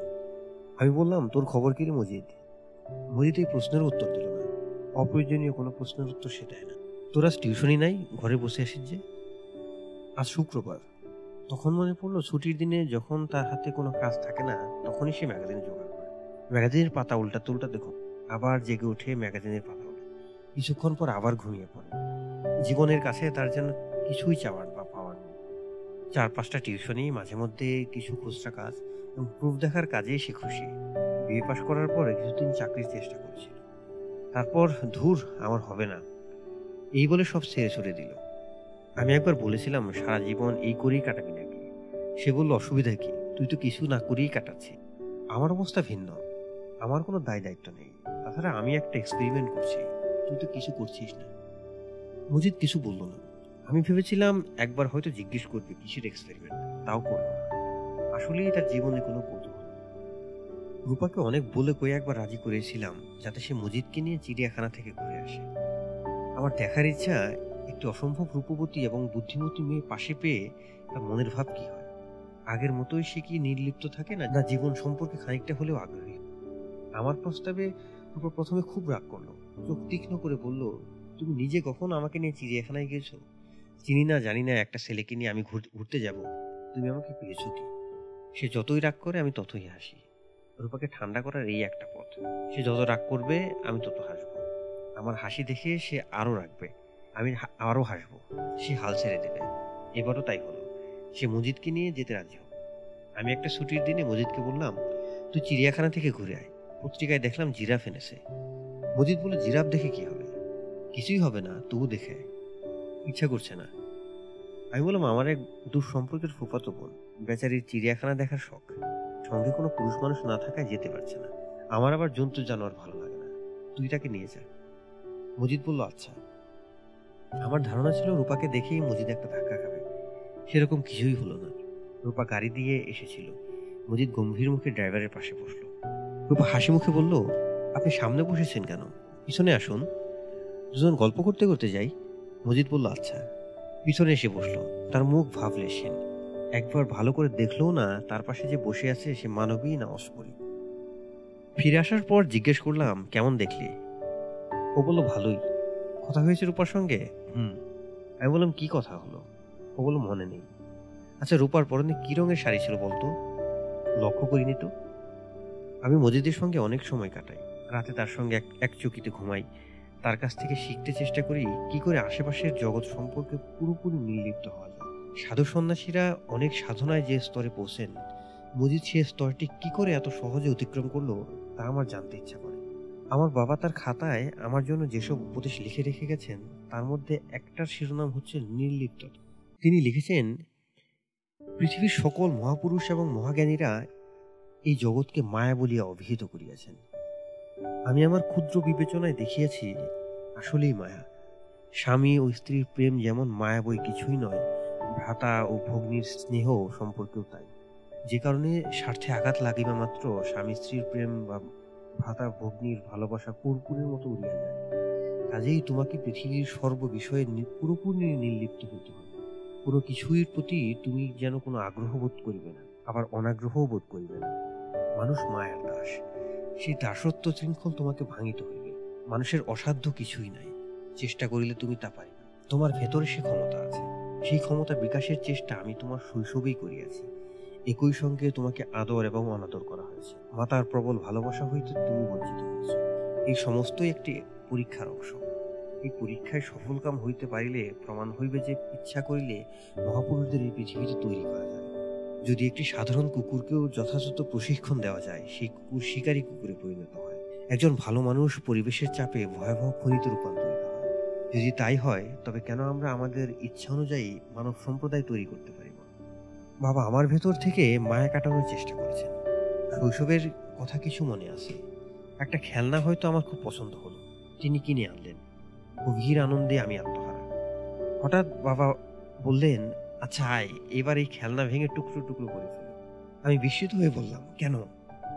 বাবা বললেন, এমনি। বাবা একটা হাতুড়ি নিয়ে খেলনা ভাঙতে বসলেন। আমি কাদো কাদো চোখে তাকিয়ে দেখলাম। একবার খাঁচায় করে একটা টিয়া পাখি নিয়ে এলেন। কি সুন্দর সবুজ রং। লাল টুকটুকে ঠোঁট। আমি বললাম, বাবা, আমরা কি এটা পুষবো? তিনি হাসি মুখে বললেন হ্যাঁ আনন্দে আমার চোখে পানি এসে গেল। আমি বললাম, টিয়া পাখি কি খায় বাবা? বাবা বললেন, শুকনো মরিচ খায়। একটা শুকনো মরিচ নিয়ে এসে এতে দাও, দেখবে কপ কপ করে খাচ্ছে। আমি ছুটে গেলাম শুকনো মরিচ আনতে। মরিচ এনে দেখি, বাবা টিয়া পাখিটা গলা টিপে মেরে ফেলেছে। এমন সুন্দর একটি পাখি মরে পড়ে আছে ভয়ঙ্কর একটা ধাক্কা লাগল। বাবা বললেন, মন খারাপ করবে না। মৃত্যু হচ্ছে জগতের আদি সত্য তিনি তার পুত্রের মন থেকে মায়া কাটাতে চেষ্টা করেছেন। তার চেষ্টা কতটা সফল হয়েছে, মায়া কি কেটেছে, আমার তো মনে হয় না। এই যে মজিদ চুপচাপ বসে আছে, পত্রিকার পাতা উল্টাচ্ছে, কেন জানি বড় মায়া লাগছে তাকে দেখে। এই মায়া আমার বাবার শত ট্রেনিংয়েও কাটাতে পারে অথচ মজিদ কোনো রকম ট্রেনিং ছাড়াই সব মায়া কাটিয়ে বসে আছে। মজিদকে ছাত্র হিসেবে পেলে বাবার লাভ হতো। আমি বললাম, মজিদ বলল কি? আমার হাতে একটা চাকরি আছে, করবি? কি চাকরি? কি চাকরি জানি না, আমার বড় ফুপা বলেছিলেন জোগাড় করে দিতে পারেন। তিনি আমাকে চেনেন কীভাবে? তোকে চেনেন না, চাকরিটা আমার জন্য, তবে আমি তোকে পাইয়ে দেব। ওগুলো দরকার নেই। দরকার নেই কেন? টাকা পয়সার টানাটানি তো এখন আগের মতো নেই। দেশে এবার থেকে আর টাকা পাঠাতে হবে না। আমি বললাম, কেন? বাবা মারা গেছেন। সে কি? আমি বিস্মিত চোখে তাকিয়ে রইলাম। মজিদ বলল, এত অবাক হচ্ছিস কেন? বুড়ো হয়েছে, মারা গেছে। কিছুদিন পরে আর বোনকেও টাকা পাঠাতে হবে। সে কি মারা যাচ্ছে? না। তার ছেলে পাশ করে গেছে বিয়ে পাশ করেছে, চাকরি বাকরি কিছু পেয়ে যাবে। তুই কি চাস না তোর একটা গতি হোক? বলল, আরে ধুর ধুর, আমি তো ভালোই আছি। মজিদ হাই তুলল, আমি বললাম, ভাত খেয়েছিস? ও বলল, না, চল খেয়ে আসি। রাস্তায় নেমেই মজিদ বলল বিয়ে বাড়িটারি কিছু পাওয়া যায় কিনা খুঁজে দেখবি? বিরিয়ানি খেতে ইচ্ছে করছে। আমি বললাম বিয়ে বাড়ি খুঁজতে হবে না। চল পুরানো ঢাকায় গিয়ে তোকে বিরিয়ানি খাওয়াবো, টাকা আছে। ও বলল, আবার এত দূর যাব? আর ছুটির দিন ছিল, একটু হাঁটলেই বিয়ে বাড়ি পেয়ে যেতাম। তুই কি একটা বিয়ে করবি নাকি? আমি? আরে দূর দূর। বিয়ে করা মানে শতেক যন্ত্রণা। শতেক দায়িত্ব ভালো লাগে না। সিগারেট খাবি? মজিদ হা না কিছুই বলল না। দিলে খাবে, না দিলে খাবে না। আমি রাস্তার মোড়ের দোকান থেকে সিগারেট কিনলাম। মজিদ নির্লিপ্ত ভঙ্গিতে টানছে। আমি বললাম, তুই দিন দিন কি হয়ে যাচ্ছিস বলতো? ও বলল, কি হচ্ছে? গাছ হয়ে যাচ্ছিস। সত্যি সত্যি গাছ হতে পারলে ভালোই হতো। আমরা রিক্সার খুঁজে বড় রাস্তা পর্যন্ত চলে এলাম। রিক্সা আছে, তবে ওরা কেউ পুরনো ঢাকার দিকে যাবে না। দূরের ট্রিপে ওদের ক্ষতি। কাছের ট্রিপে পয়সা বেশি, পরিশ্রমও কম। এত কিছু মাথায় ঢুকবে না, এরকম পোকা একজন রিক্সাওয়ালার জন্য আমাদের অপেক্ষা করতে হবে। বুঝিত বল, তুই দেখ রিক্সা পাস কিনা? আমি চট করে একটা টেলিফোন করে আসি। আমি টেলিফোন করতে ঢুকলাম তরঙ্গিনী নামের স্টেশনারি দোকানে। আজকাল চমৎকার সব দোকান হয়েছে। এদের নামও যেমন সুন্দর, সাজসজ্জাও সুন্দর। আমাকে দেখেই দোকানের সেলসম্যান জামা এগিয়ে এলো। এই ছেলের বয়স অল্প। সুন্দর চেহারা। একদিন দেখি দোকানে আর বস আসছে না। মাস দুয়েক পর আবার এসে উপস্থিত। সমস্ত মুখ ভর্তি বসন্তের দাগ। ব্যাপারটা বিস্ময়কর, কারণ পৃথিবী থেকে বসন্ত উঠে গেছে। এই ছেলে সেই বসন্ত পেল কি করে? সবসময় ভাবি জিজ্ঞেস করব। জিজ্ঞেস করা হয়ে ওঠে না। তার মুখে দাগ হবার পর তার ব্যবহার খুব ভালো। আগে ব্যবহার ছিল খুব খারাপ। যেমন হাসি মুখে বলল, স্যার ভালো আছেন? আমি বললাম, হুম। টেলিফোন করবেন? যদি টেলিফোনের ডায়াল টোন থাকে এবং টেলিফোনের চাবি থাকে, তাহলে করব। দুটা টেলিফোন করব। এই যে চার টাকা। জামান বলল, টাকা দিয়ে সবসময় লজ্জা দেন, স্যার। লজ্জার কিছু নেই। টেলিফোন শেষে আমি তোমাকে একটা কথা জিজ্ঞেস করব। প্রায়ই জিজ্ঞেস করব ভাবি, কিন্তু মনে থাকে না। আজ আপনি মনে করিয়ে দিবেন। জি আচ্ছা। আমার সামনে টেলিফোন দিয়ে জামান সরে গেল। এইটুকু ভদ্রতা আছে। অধিকাংশ দোকানেই টেলিফোন করতে দেয় না। টাকা দিয়েও না। যদিও দেয় রিসিভারের আশেপাশে ঘুরঘুর করে কি কথা হচ্ছে সেটা শোনার জন্য। হ্যালো কে কথা বলছেন? আমি বললাম তুমি কি মীরা? হ্যাঁ হ্যাঁ আমি মীরা। আপনি কি আমি বুঝতে পারছি আপনি টুটুল। আসল জন না নকল জন ওপাশ থেকে বলল ওই দিন খট করে টেলিফোন রেখে দিলেন কেন? আমার অসম্ভব কষ্ট হয়েছিল।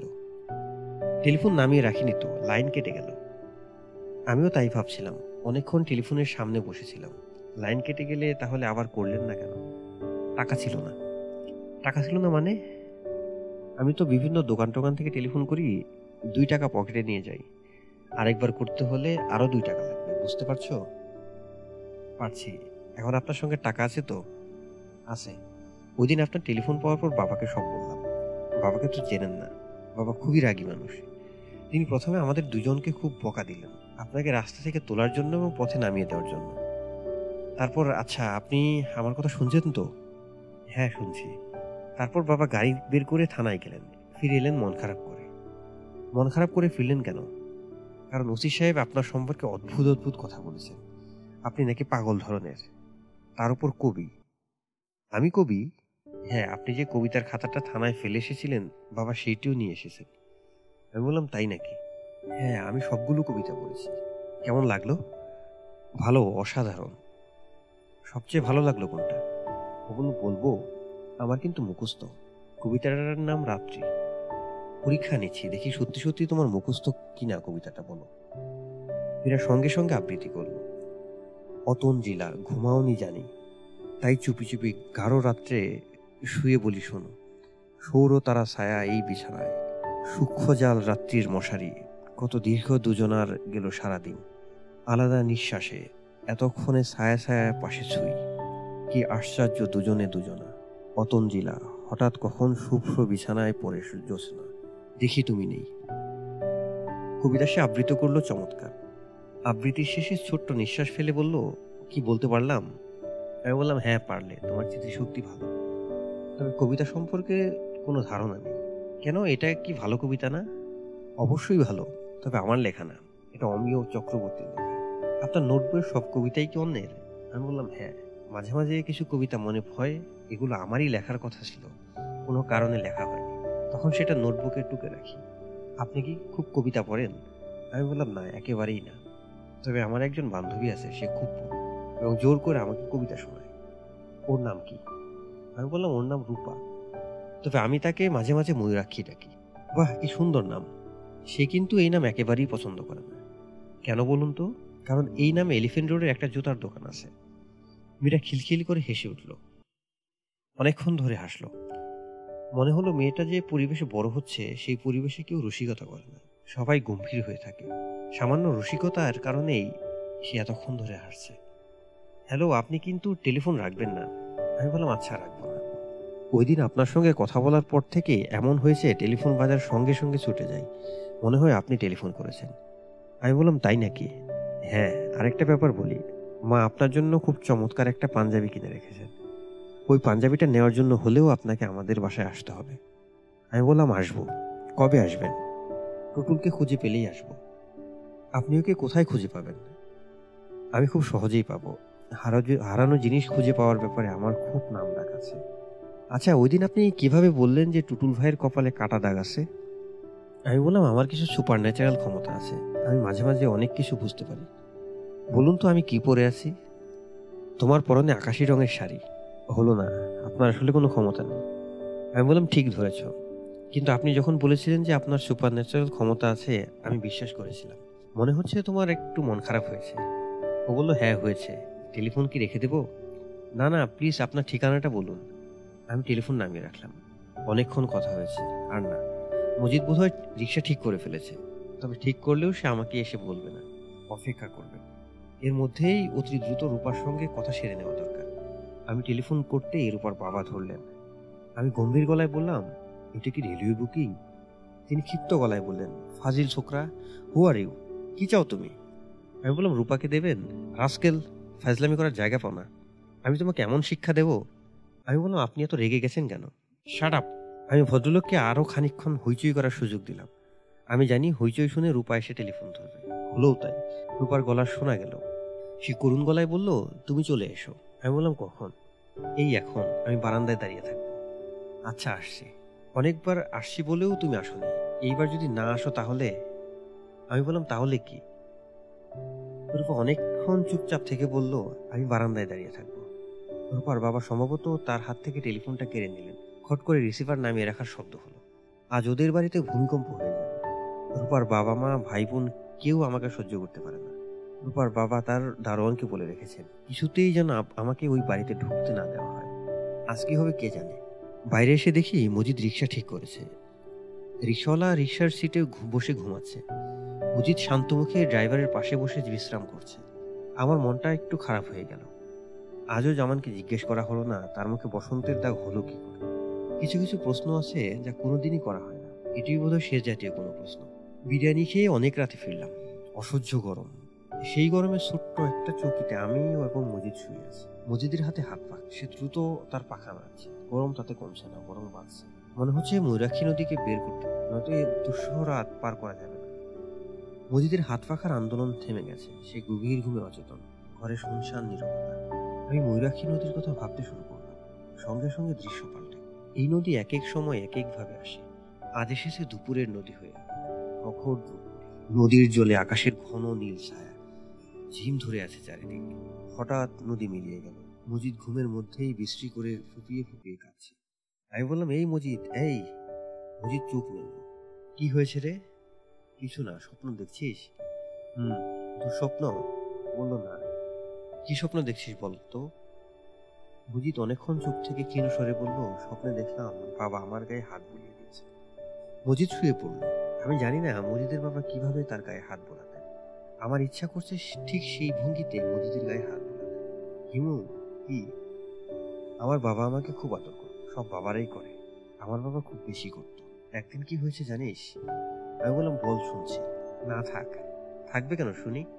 এই গরমে ঘুম আসছে না। তোর গল্প শুনলে ভালো লাগবে। আমি তখন খুব ছোট। তারপর ও বলল না থাক। মজিদার শব্দ করল না। ঘরের ভেতর অসহ্য গরম।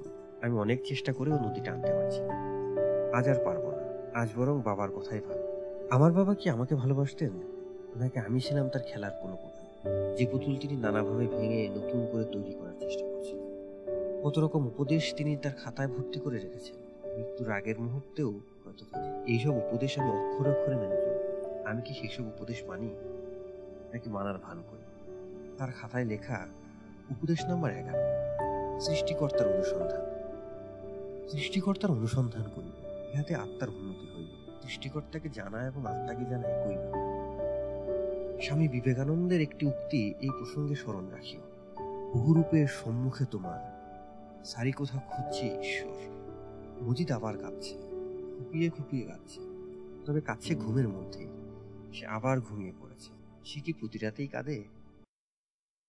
বড় ফুপু অবাক হয়ে বললেন, তুই থেকে আমি বললাম, আসলাম আর কি। তোমাদের খবর কি? পনেরো দিন পর উদয় হয়ে বললি, তোমাদের খবর কি? তোর কত খোঁজ করেছি? গিয়েছিলি কোথায়?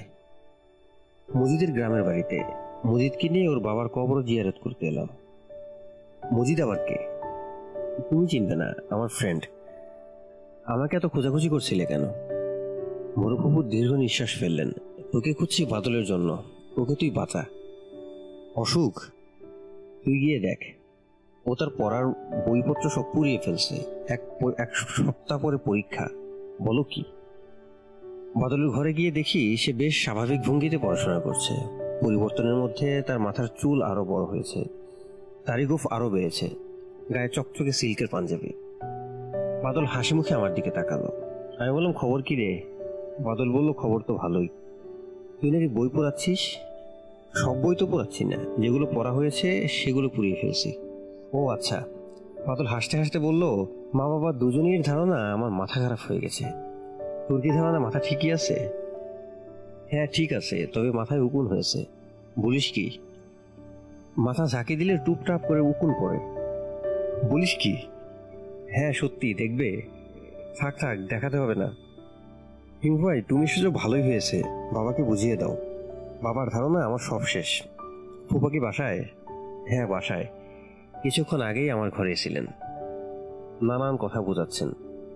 আমি ফুপার সঙ্গে দেখা করতে গেলাম। তার স্বাস্থ্য এই কদিনে মনে হয় আরও ভেঙেছে। চোখের চাহনিতে দিশেহারা ভাব। তিনি আমার দিকে বিষণ্ণ চোখে তাকালেন। যে দৃষ্টি বলে দিচ্ছে, তুমি আমার ছেলের এই অবস্থার জন্য তাই তোমার জন্য আমার এই অবস্থা। আমি বললাম, কেমন আছেন ফুপা? ভালো। রিঙ্কি কোথায়? শ্বশুর বাড়িতে হ্যাঁ। সন্ধ্যাবেলায় ঘরে বসে আছেন যে প্র্যাকটিসে যাচ্ছেন না? ফুপা বললেন, আর প্র্যাকটিস সব মাথায় উঠেছে। আমি ফুপার সামনে চেয়ারে বসলাম। মনে হচ্ছে আজও তিনি খানিকটা মদ্যপান করেছেন। আমি সহজ গলায় বললাম, ফুপা, ওই চাকরিটা কি আছে? কোন চাকরি? ওই যে আমাকে বলেছিলেন, বাদলকে আগের অবস্থায় ফিরিয়ে নিয়ে গেলে ব্যবস্থা করে দেবেন। তুমি কি চাকরি করবে? নতুন কথা শুনছি। আমি করব না আমার এক বন্ধুর জন্য। ফুপা চুপ করে রইলেন। আমি বললাম, বাদলের ব্যাপারটা আমি দেখছি। আপনি ওর চাকরিটা দেখুন। বাদলের তুমি কিছু করতে পারবে না। ও এখন সমস্ত চিকিৎসার অতীত। বইপত্র পুড়িয়ে ফেলছে। ছাদে আগুন জ্বালিয়েছে। সেই আগুনের সামনে মাথা ঝাঁকাচ্ছে আর মাথা থেকে উকুন পড়ছে আগুনে। পটপট শব্দ হচ্ছে। সি সি কি কাণ্ড? আমি হতভম্ব হয়ে দেখলাম। একবার ভাবলাম একটা চড় লাগায়। তারপর মনে হলো, কি লাভ? ফুপা দীর্ঘ নিঃশ্বাস ফেললেন। আমি হাসলাম। ফুপা বললেন, তুমি হাসছো। তোমার কাছে পুরো ব্যাপারটা হাস্যকর মনে হতে পারে, আমার কাছে না। আমি বাদলের ব্যাপারটা দেখছি, ফুপা। আজই দেখছি। আপনি আমার বন্ধুর চাকরির ব্যাপারটা দেখবেন। তোমার বন্ধু কি তোমারই মতো? না না, ও চমৎকার ছেলে। সাত চরে রান এটাই আমি বাদলকে নিয়ে বের হলাম। বাদল মহা খুশি। রাস্তায় নেমেই বলল, তোমার পরিকল্পনা কি হিমু ভাই? সারা রাত রাস্তায় হাঁটবো? দুই বছর আগের কথা কি তোমার মনে আছে? সারা রাত রাস্তায় হাঁটলাম, জ্যোৎস্না রাত। মনে হচ্ছিল আমরা দস্তয়েভস্কির উপন্যাসের কোনো চরিত্র। মনে আছে? আমি বললাম, আছে। আজও কি সেরকম কিছু? না, আজ যাচ্ছে সেলুনে, দাড়ি গোফ কামাবো। বাদল হতভম্ব হয়ে গেল। যে এমন অদ্ভুত কথা সে জীবনে শুনেনি। হিনস্বরে বলল, দাড়ি গোফে লম্বা চুলে তোমাকে যে কি অদ্ভুত সুন্দর লাগছে, তা তো তুমি জানো না। তোমাকে অবিকল রাসপুতিনের মতো লাগছে। রাসপুতিনের মতো লাগলেও ফেলে দিতে হবে। এক জিনিস বেশি দিন ধরে রাখতে নেই, ভুল পাল্টাতে হয়, অনেকটা সাপের খোলস ছাড়ার মতো। কিছুদিন অন্য সাজে থাকব, তারপর আবার। তাহলে কি আমিও ফেলে দেব? দেখ চিন্তা করে, অবশ্য উকুনির জন্য কষ্ট হচ্ছে, ভয়ঙ্কর চুলকায়। রাতে ঘুম ভালো হয় না। তাহলে বরং ফেলেই দে। তুমি বললে ফেলে দেব। বাদল হাসতে লাগল। মনে হচ্ছে গভীর কোনো আনন্দ তার হৃদয় পূর্ণ করেছে। দুইজনে চুল কেটে দাড়িগো ফেলে দিলাম। বাদল কয়েকবারই বলল ভীষণ হালকা লাগছে মনে হচ্ছে বাতাসে উড়ে যাব। আমি বললাম আয়নার দিকে তাকিয়ে দেখ। নিজেকে অন্য মানুষ বলে মনে হচ্ছে না? হ্যাঁ হচ্ছে। মাঝে মাঝে নিজেকে অচেনা করারও দরকার। যখন যে শ্বাস ধরবি সেই রকম ব্যবহার করবি। এক বলে ব্যক্তিত্ব রূপান্তর। বুঝতে পারছিস? পারছি। ফুপা এবং ফুপু তাদের ছেলেকে দেখে দীর্ঘক্ষণ কোনো কথা বলতে পারলেন না। সবার আগে নিজেকে সামলে নিলেন ফুপা। আমার দিকে তাকিয়ে কোমল গলায় বললেন, তোমার বন্ধুকে নিয়ে কাল আমার চেম্বারে এসো। এগারোটা থেকে বারোটার মধ্যে, মনে থাকবে? হ্যাঁ থাকবে ফুপা। হিমু মেনি থ্যাঙ্কস আমি হাসলাম। ফুপা বললেন, আমার ঘরে এসো, গল্প করি। তোমার সঙ্গে গল্পই করা হয় না। আমি বললাম, আপনি যান, আমি আসছি। একটা টেলিফোন করে আসি। ফুপা বলল, তোমার এই টেলিফোন ব্যাধিরও একটা চিকিৎসা হওয়া দরকার। কার সঙ্গে এত কথা বলো? ঘণ্টার পর ঘণ্টা। আমার তো দুটা কথা বললেই বিরক্ত লাগে। ওপাশ থেকে হ্যালো শুনেই আমি বললাম, কে মীরা? অনেকক্ষণ কোনো শব্দ হলো না। আমি নিশ্চিত মীরা, নিজেকে সামলাবার জন্য সময় নিচ্ছে। হ্যালো তুমি কি মীরা? আপনি আমাদের এত কষ্ট দিচ্ছেন কেন? কষ্ট দিচ্ছি? হ্যাঁ দিচ্ছেন। না হয় আমরা একটা ভুল করেছিলাম, সব মানুষই তো ভুল করে। সামান্য ভুলের জন্য যদি এত কষ্ট দেন, আমি টেলিফোন করলে কষ্ট পাও? হ্যাঁ পাই, কারণ আপনি হঠাৎ রেখে দেন। আপনি কি মানুষটা এমন, না ইচ্ছে করে এসব করেন? আমি বললাম, বেশিরভাগ সময় ইচ্ছে করেই করি। আপনি কি একবার আসবেন আমাদের বাসায়? এখনও বুঝতে পারছি না, হয়তো আসব। কবিতার খাতাটা নিতে আসবেন না? ওটা আমি তোমাকে উপহার দিলাম, মীরা। তার মানে আপনি আসবেন না। না মানুষের মুখোমুখি হতে আমার ভালো লাগে না। এতে অতি দ্রুত মায়া পড়ে যায়। টেলিফোনে কথা বললে মায়া জন্মানোর সম্ভাবনা কম। সেই জন্যই টেলিফোন আমার এত প্রিয়। টেলিফোনে কথা বললে মায়া জন্মায় না। মায়া জন্মানোর অনেক কষ্ট।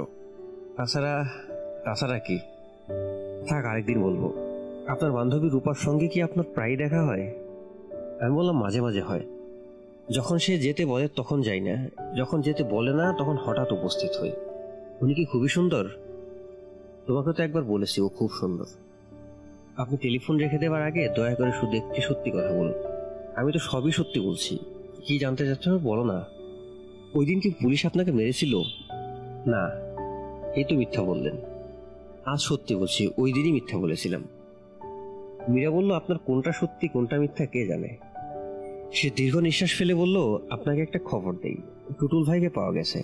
কাউকে কিছু না বলে মাসখানেকের জন্য কলকাতা গিয়েছিল। মজার ব্যাপার কি জানেন, এখন আর আমার টুটুল ভাইকে ভালো লাগছে না। ওই দিন টেলিফোন করেছিল, আমি কথাও বলিনি। আমার এরকম হলো কেন বলুন তো? আমি টেলিফোন রেখে ফুফার খুঁজে গেলাম। তিনি ছাদে। হুইস্কির বোতল খোলা হয়েছে। বরফের পাত্র, ঠান্ডা পানি প্লেটে ভিনিগার মেশানো চীনা বাদাম আমাকে দেখেই তিনি খুশি খুশি গলায় বললেন, বাদলের পরিবর্তনটা সেলিব্রেট করছি। ফুপু রাগ করবেন না? না, তাকে বলেছি। আজ সে কোনো কিছুতেই রাগ করবে না। বমি করে যদি ঘর ভাসিয়ে দেই, তবুও রাগ করবে না। তুমি বসো, হিমু। আরাম করে বসো। সম্পর্কে মিশ খাচ্ছে না। মিশ খেলে তোমাকেও খানিকটা দিতাম। আপনি কপে খেয়েছেন? আরে না, মাত্র তো শুরু। আমি ন পর্যন্ত পারি। আমার কিছুই হয় না। ওই দিন বলেছিলেন ছটা। বলেছিলাম নাকি? বলে থাকলে ভুল বলেছি। নটা হচ্ছে আমার limit nine N I N E nine আর খাবেন না ফুপা। ফুপা গ্লাসে নতুন করে ঢালতে ঢালতে বললেন, খেতে খেতে তোমার কথাই ভাবছিলাম। তুমি মানুষটা খারাপ না। পাগলা আছো, তবে ভালো। তোমার বাবা পাগল ছিল, তবে ভালো ছিল না। ভালো ছিল না বলছেন কেন? দেখেছি তো, ও বাড়ি ছেলে পালালো, আমার বিয়ের অনেক পরে। উন্মাদ ছিল। ফুপা, আপনি কিন্তু দ্রুত খাচ্ছেন। শুনেছি দ্রুত খাওয়া খারাপ। ফুপা গম্ভীর গলায় বললেন নাইন হচ্ছে আমার লিমিট নাইনের আগে স্টপ করে দেব। হ্যাঁ যে কথা বলছিলাম। আমার ধারণা তোমার বাবা ছিলেন একজন প্রথম শ্রেণির উন্মাদ। এটা হচ্ছে আমার ধারণা। তুমি রাগ করছ না তো আমার কথায়?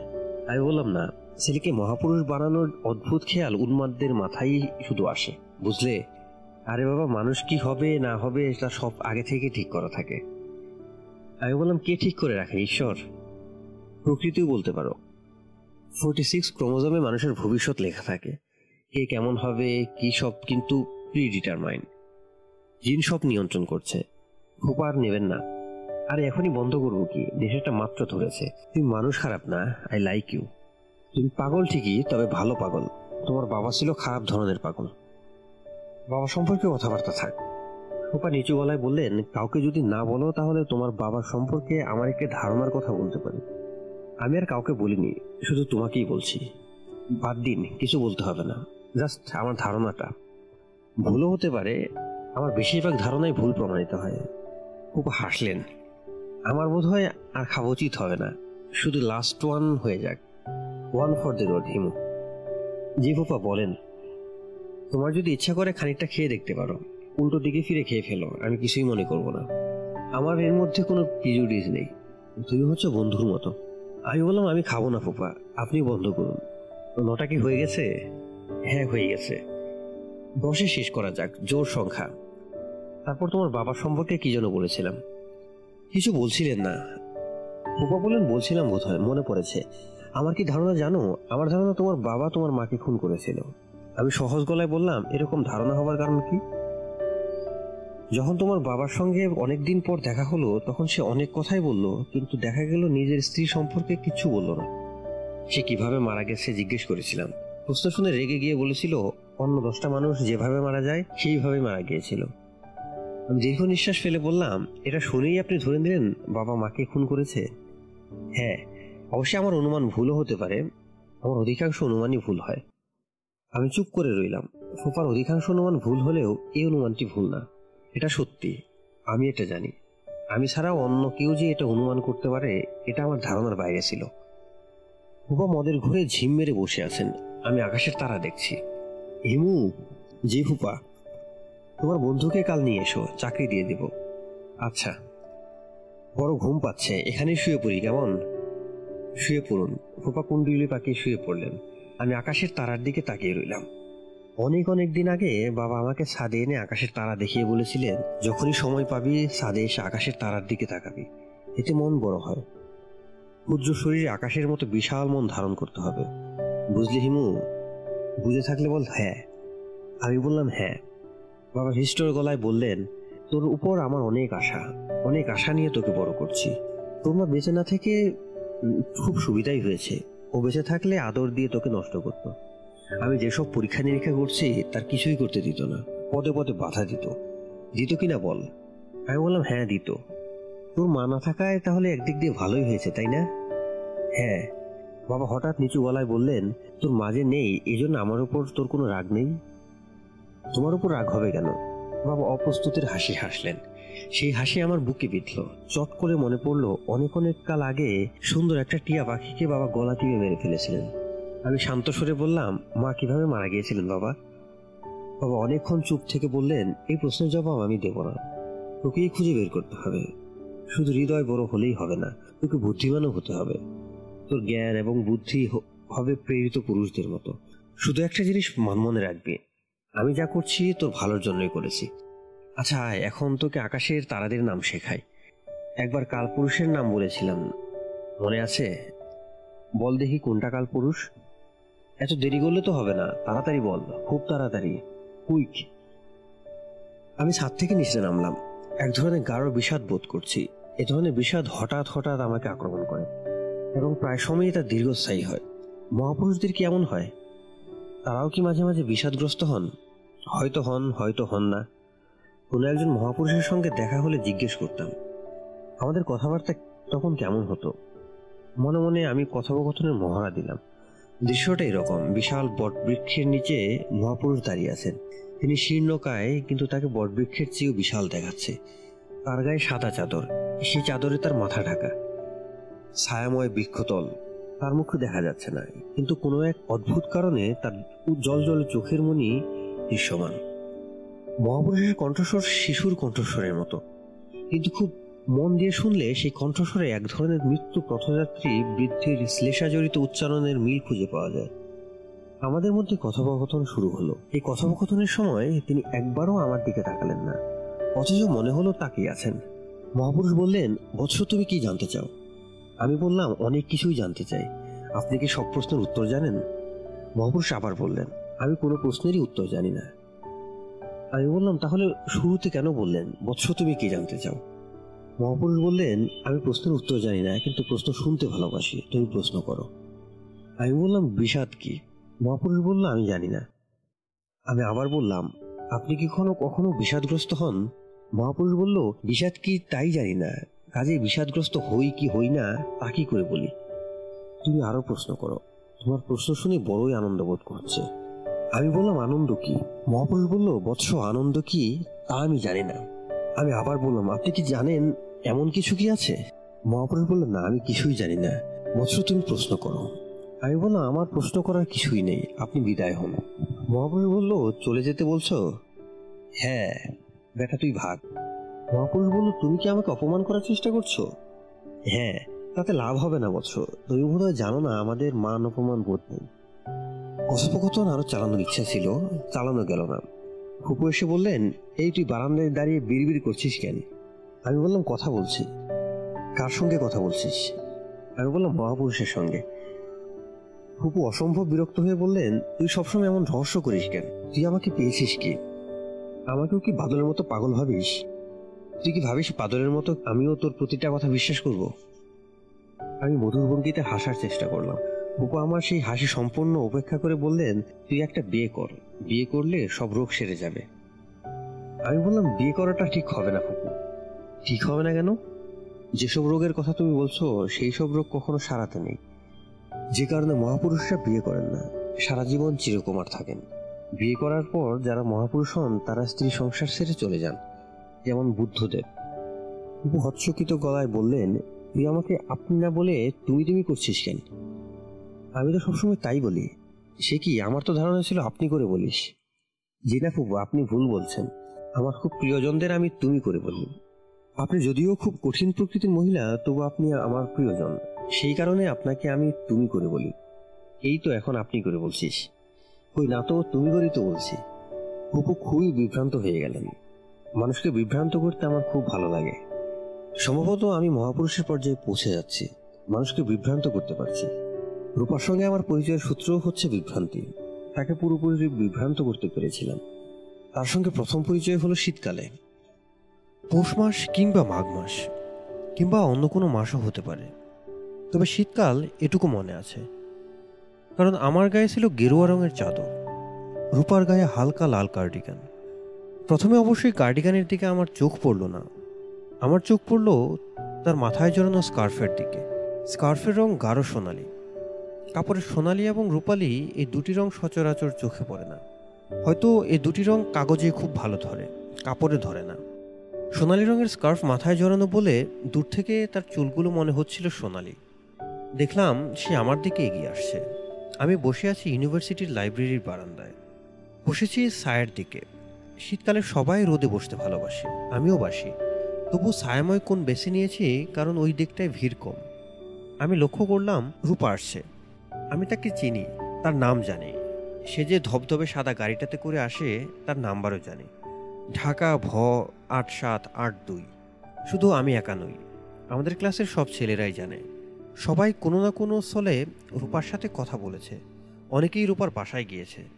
অতি উৎসাহী কেউ কেউ তার জন্য নোট এবং বইপত্র জোগাড় করেছে। রূপার জন্মদিনে সব ছেলেরা মিলে একটা জল রং ছবি উপহার দিল। ছবিটার নাম বর্ষা। ছবির বিষয়বস্তু হচ্ছে, একটি মেয়ে কদম গাছের একটু নিচু ডালে হাত দিয়ে মেঘমেদুর আকাশের দিকে তাকিয়ে আছে। চমৎকার ছবি। ছবিটা পাওয়া গিয়েছিল বিনা পয়সায়, তবে বাধাতে খরচ হলো পাঁচশো টাকা। সেই টাকা আমরা সবাই চাঁদা তুলে দিলাম। রূপা হচ্ছে এই ধরনের একটি মেয়ে, যার জন্য চাঁদা তুলে কিছু করতে কারোর আপত্তি থাকে না। ছেলেরা গভীর আগ্রহ নিয়ে, আনন্দ নিয়ে এদের সঙ্গে মেশে এবং জানে এই জাতীয় মেয়েদের সঙ্গে তারা কখনোই খুব ঘনিষ্ঠ হতে পারবে না। এরা যথাসময়ে বাবা মার পছন্দ করা একটি ছেলেকে বিয়ে করবে। যে ছেলে সাধারণত থাকে বিদেশে। রূপা আমার সামনে এসে দাঁড়াল। মাথার স্কার্ফ খুলে ফেলে বলল, কেমন আছো? রূপাকে যেমন সবাই তুমি করে বলে, রূপাও তেমনি সবাইকে তুমি করে বলে। তার সঙ্গে দীর্ঘ দু বছরে আমার কোনো কথা হয়নি। আজ হচ্ছে। আমি তার দিকে তাকিয়ে হাসলাম। আন্তরিক সুরে বললাম, ভালো আছি।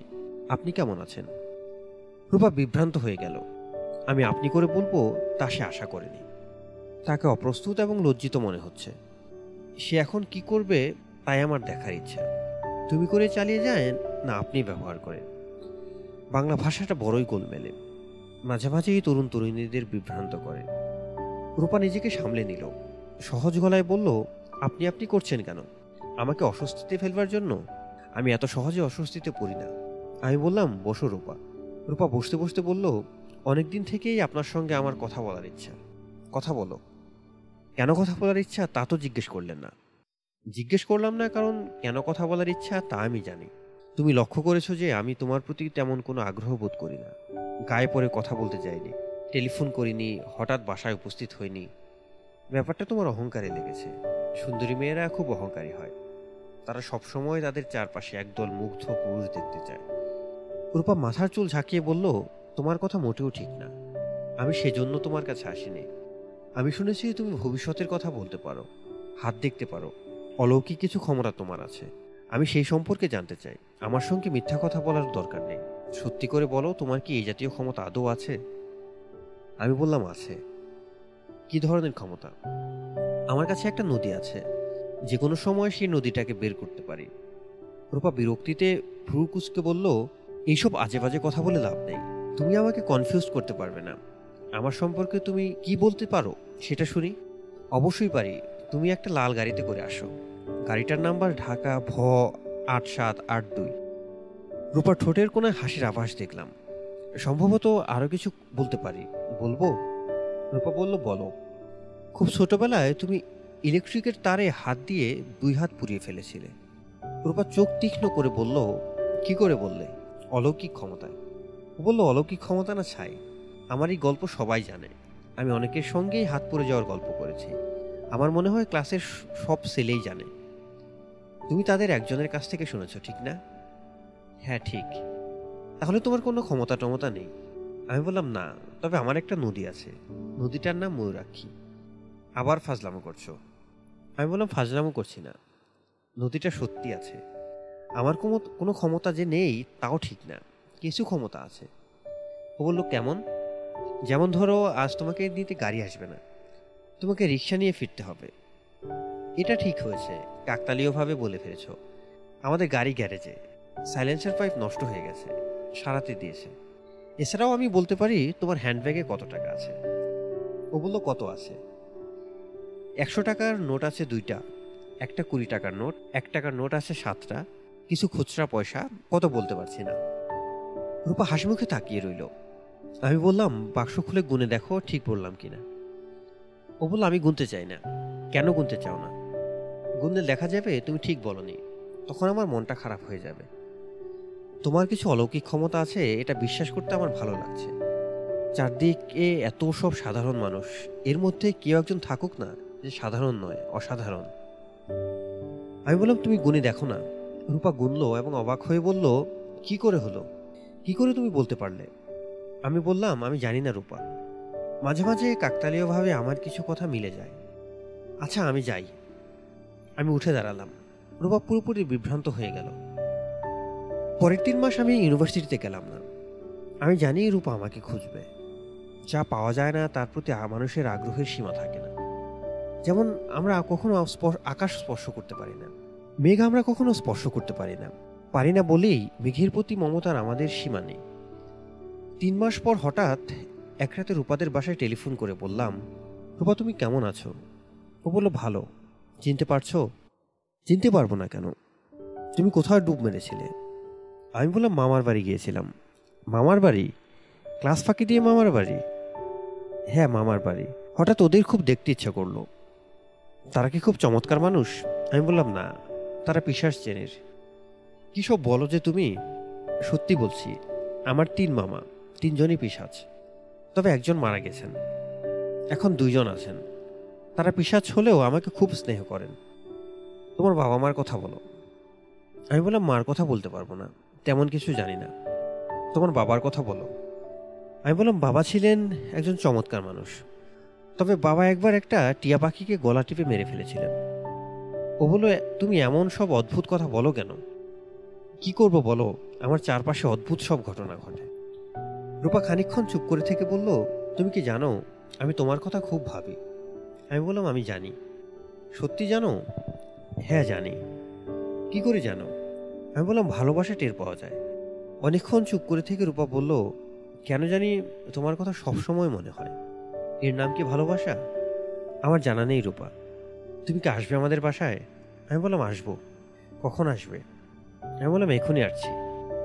এত রাতে এলে বাবা হইচই শুরু করবেন। তুমি কি সকালে আসতে পারো না? আমি বললাম, না, রূপা। আমাকে এক্ষুনি আসতে হবে। আচ্ছা বেশ, আসো। আমি বললাম, তোমার কি কোনো নীল রঙের শাড়ি আছে? কেন বলো তো? যদি থাকে, তাহলে নীল রঙের শাড়ি পরে গেটের বাইরে থাকো। আমি এলেই গেট খুলে দেবে। আচ্ছা তবে আমি গেলাম না। আবারও মাসখানেকের জন্য ডুব দিলাম। কারণ ভালোবাসার মানুষদের খুব কাছে কখনোই যেতে নেই। আমি রূপাকে কখনো চিঠি লিখিনি। একবার হঠাৎ একটি চিঠি লিখতে ইচ্ছা হলো। লিখতে বসে দেখি কি লিখব ভেবে পাচ্ছি না। অনেকবার একটি বাক্য লিখলাম। রূপা, তুমি কেমন আছো? সমস্ত পাতা জুড়ে একটি মাত্র বাক্য। সেই চিঠির উত্তরে রূপা খুব রাগ করে লিখল, তুমি এত পাগল কেন? এতদিন পর একটা চিঠি লিখলে তার মধ্যেও পাগলামি। কেন এমন করো? তুমি কি ভাবো এইসব পাগলামি দেখে আমি তোমাকে আরও বেশি ভালোবাসবো? তোমার কাছে আমি হাত জোর করছি। স্বাভাবিক মানুষের মতো আচরণ করো। ওই দিন দেখলাম দুপুরের কড়া রোদে কেমন পাগলের মতো হাঁটছো। বিড়বিড় করে আবার কী সব যেন বলছো। দেখে আমার কান্না পেয়ে গেল। তোমার কি সমস্যা আমাকে তুমি বলো? আমার সমস্যার কথা রূপাকে কি আমি বলতে পারি? আমি কি বলতে পারি আমার বাবার স্বপ্ন সফল করার জন্য সারাদিন আমি পথে পথে ঘুরি? মহাপুরুষ হবার সাধনা করি। যখন খুব ক্লান্তি অনুভব করি, তখন একটি নদীর স্বপ্ন দেখি। যে নদীর জল ছুঁয়ে ছুঁয়ে একজন তরুণী ছুটে চলে যায়। একবার শুধু থমকে দাঁড়ায়, দাঁড়িয়ে তাকায় আমার দিকে। তার চোখে গভীর মায়া এবং গাঢ় বিষাদ। এই তরুণীটি আমার মা। আমার বাবা যাকে হত্যা করেছিলেন। এইসব কথা রূপাকে বলার কোনোই অর্থ হয় না। বরং কোনো কোনো দিন তরঙ্গিনী স্টোর থেকে তাকে টেলিফোন করে বলি, রূপা, তুমি কি এক্ষুনি নীল রঙের একটা শাড়ি পরে তোমাদের ছাদে উঠে কার্নিশ ধরে নিচের দিকে তাকাবে? তোমাকে দেখতে খুব ইচ্ছা করছে। একটুখানি দাঁড়াও, আমি তোমাদের বাসার সামনের রাস্তা দিয়ে হেঁটে চলে যাব। আমি জানি রূপা আমার কথা বিশ্বাস করে না, তবু যত্ন করে শাড়ি পরে, চুল বাঁধে। চোখে কাজলের ছোঁয়া লাগিয়ে ছাদের কার্নিশ ধরে দাঁড়ায়। সে অপেক্ষা করে, আমি কখনোই যাই না। আমাকে তো আর আট দশটা সাধারণ ছেলের মতো হলে চলবে না। আমাকে হতে হবে অসাধারণ। আমি সারাদিন হাঁটি। আমার পথ শেষ হয় না। গন্তব্যহীন যে যাত্রা, তার কোনো শেষ থাকার তো কথা নয়। ময়ূরাক্ষী এখানে শেষ। হিমু সিরিজের পরবর্তী বইগুলো আমরা নিয়মিত দিয়ে যাব। বইগুলোর অডিও শুনতে অবশ্যই আমাদের চ্যানেলে সাবস্ক্রাইব করুন এবং অন্যান্য কোন কোন বই আপনারা শুনতে চান কোন কোন লেখকের বইগুলো শুনতে চান সেটা আমাদেরকে জানান কমেন্ট সেকশনে আমরা চেষ্টা করব যত দ্রুত সম্ভব ওই বইগুলো আপনাদের সামনে নিয়ে আসতে। সবাইকে ধন্যবাদ।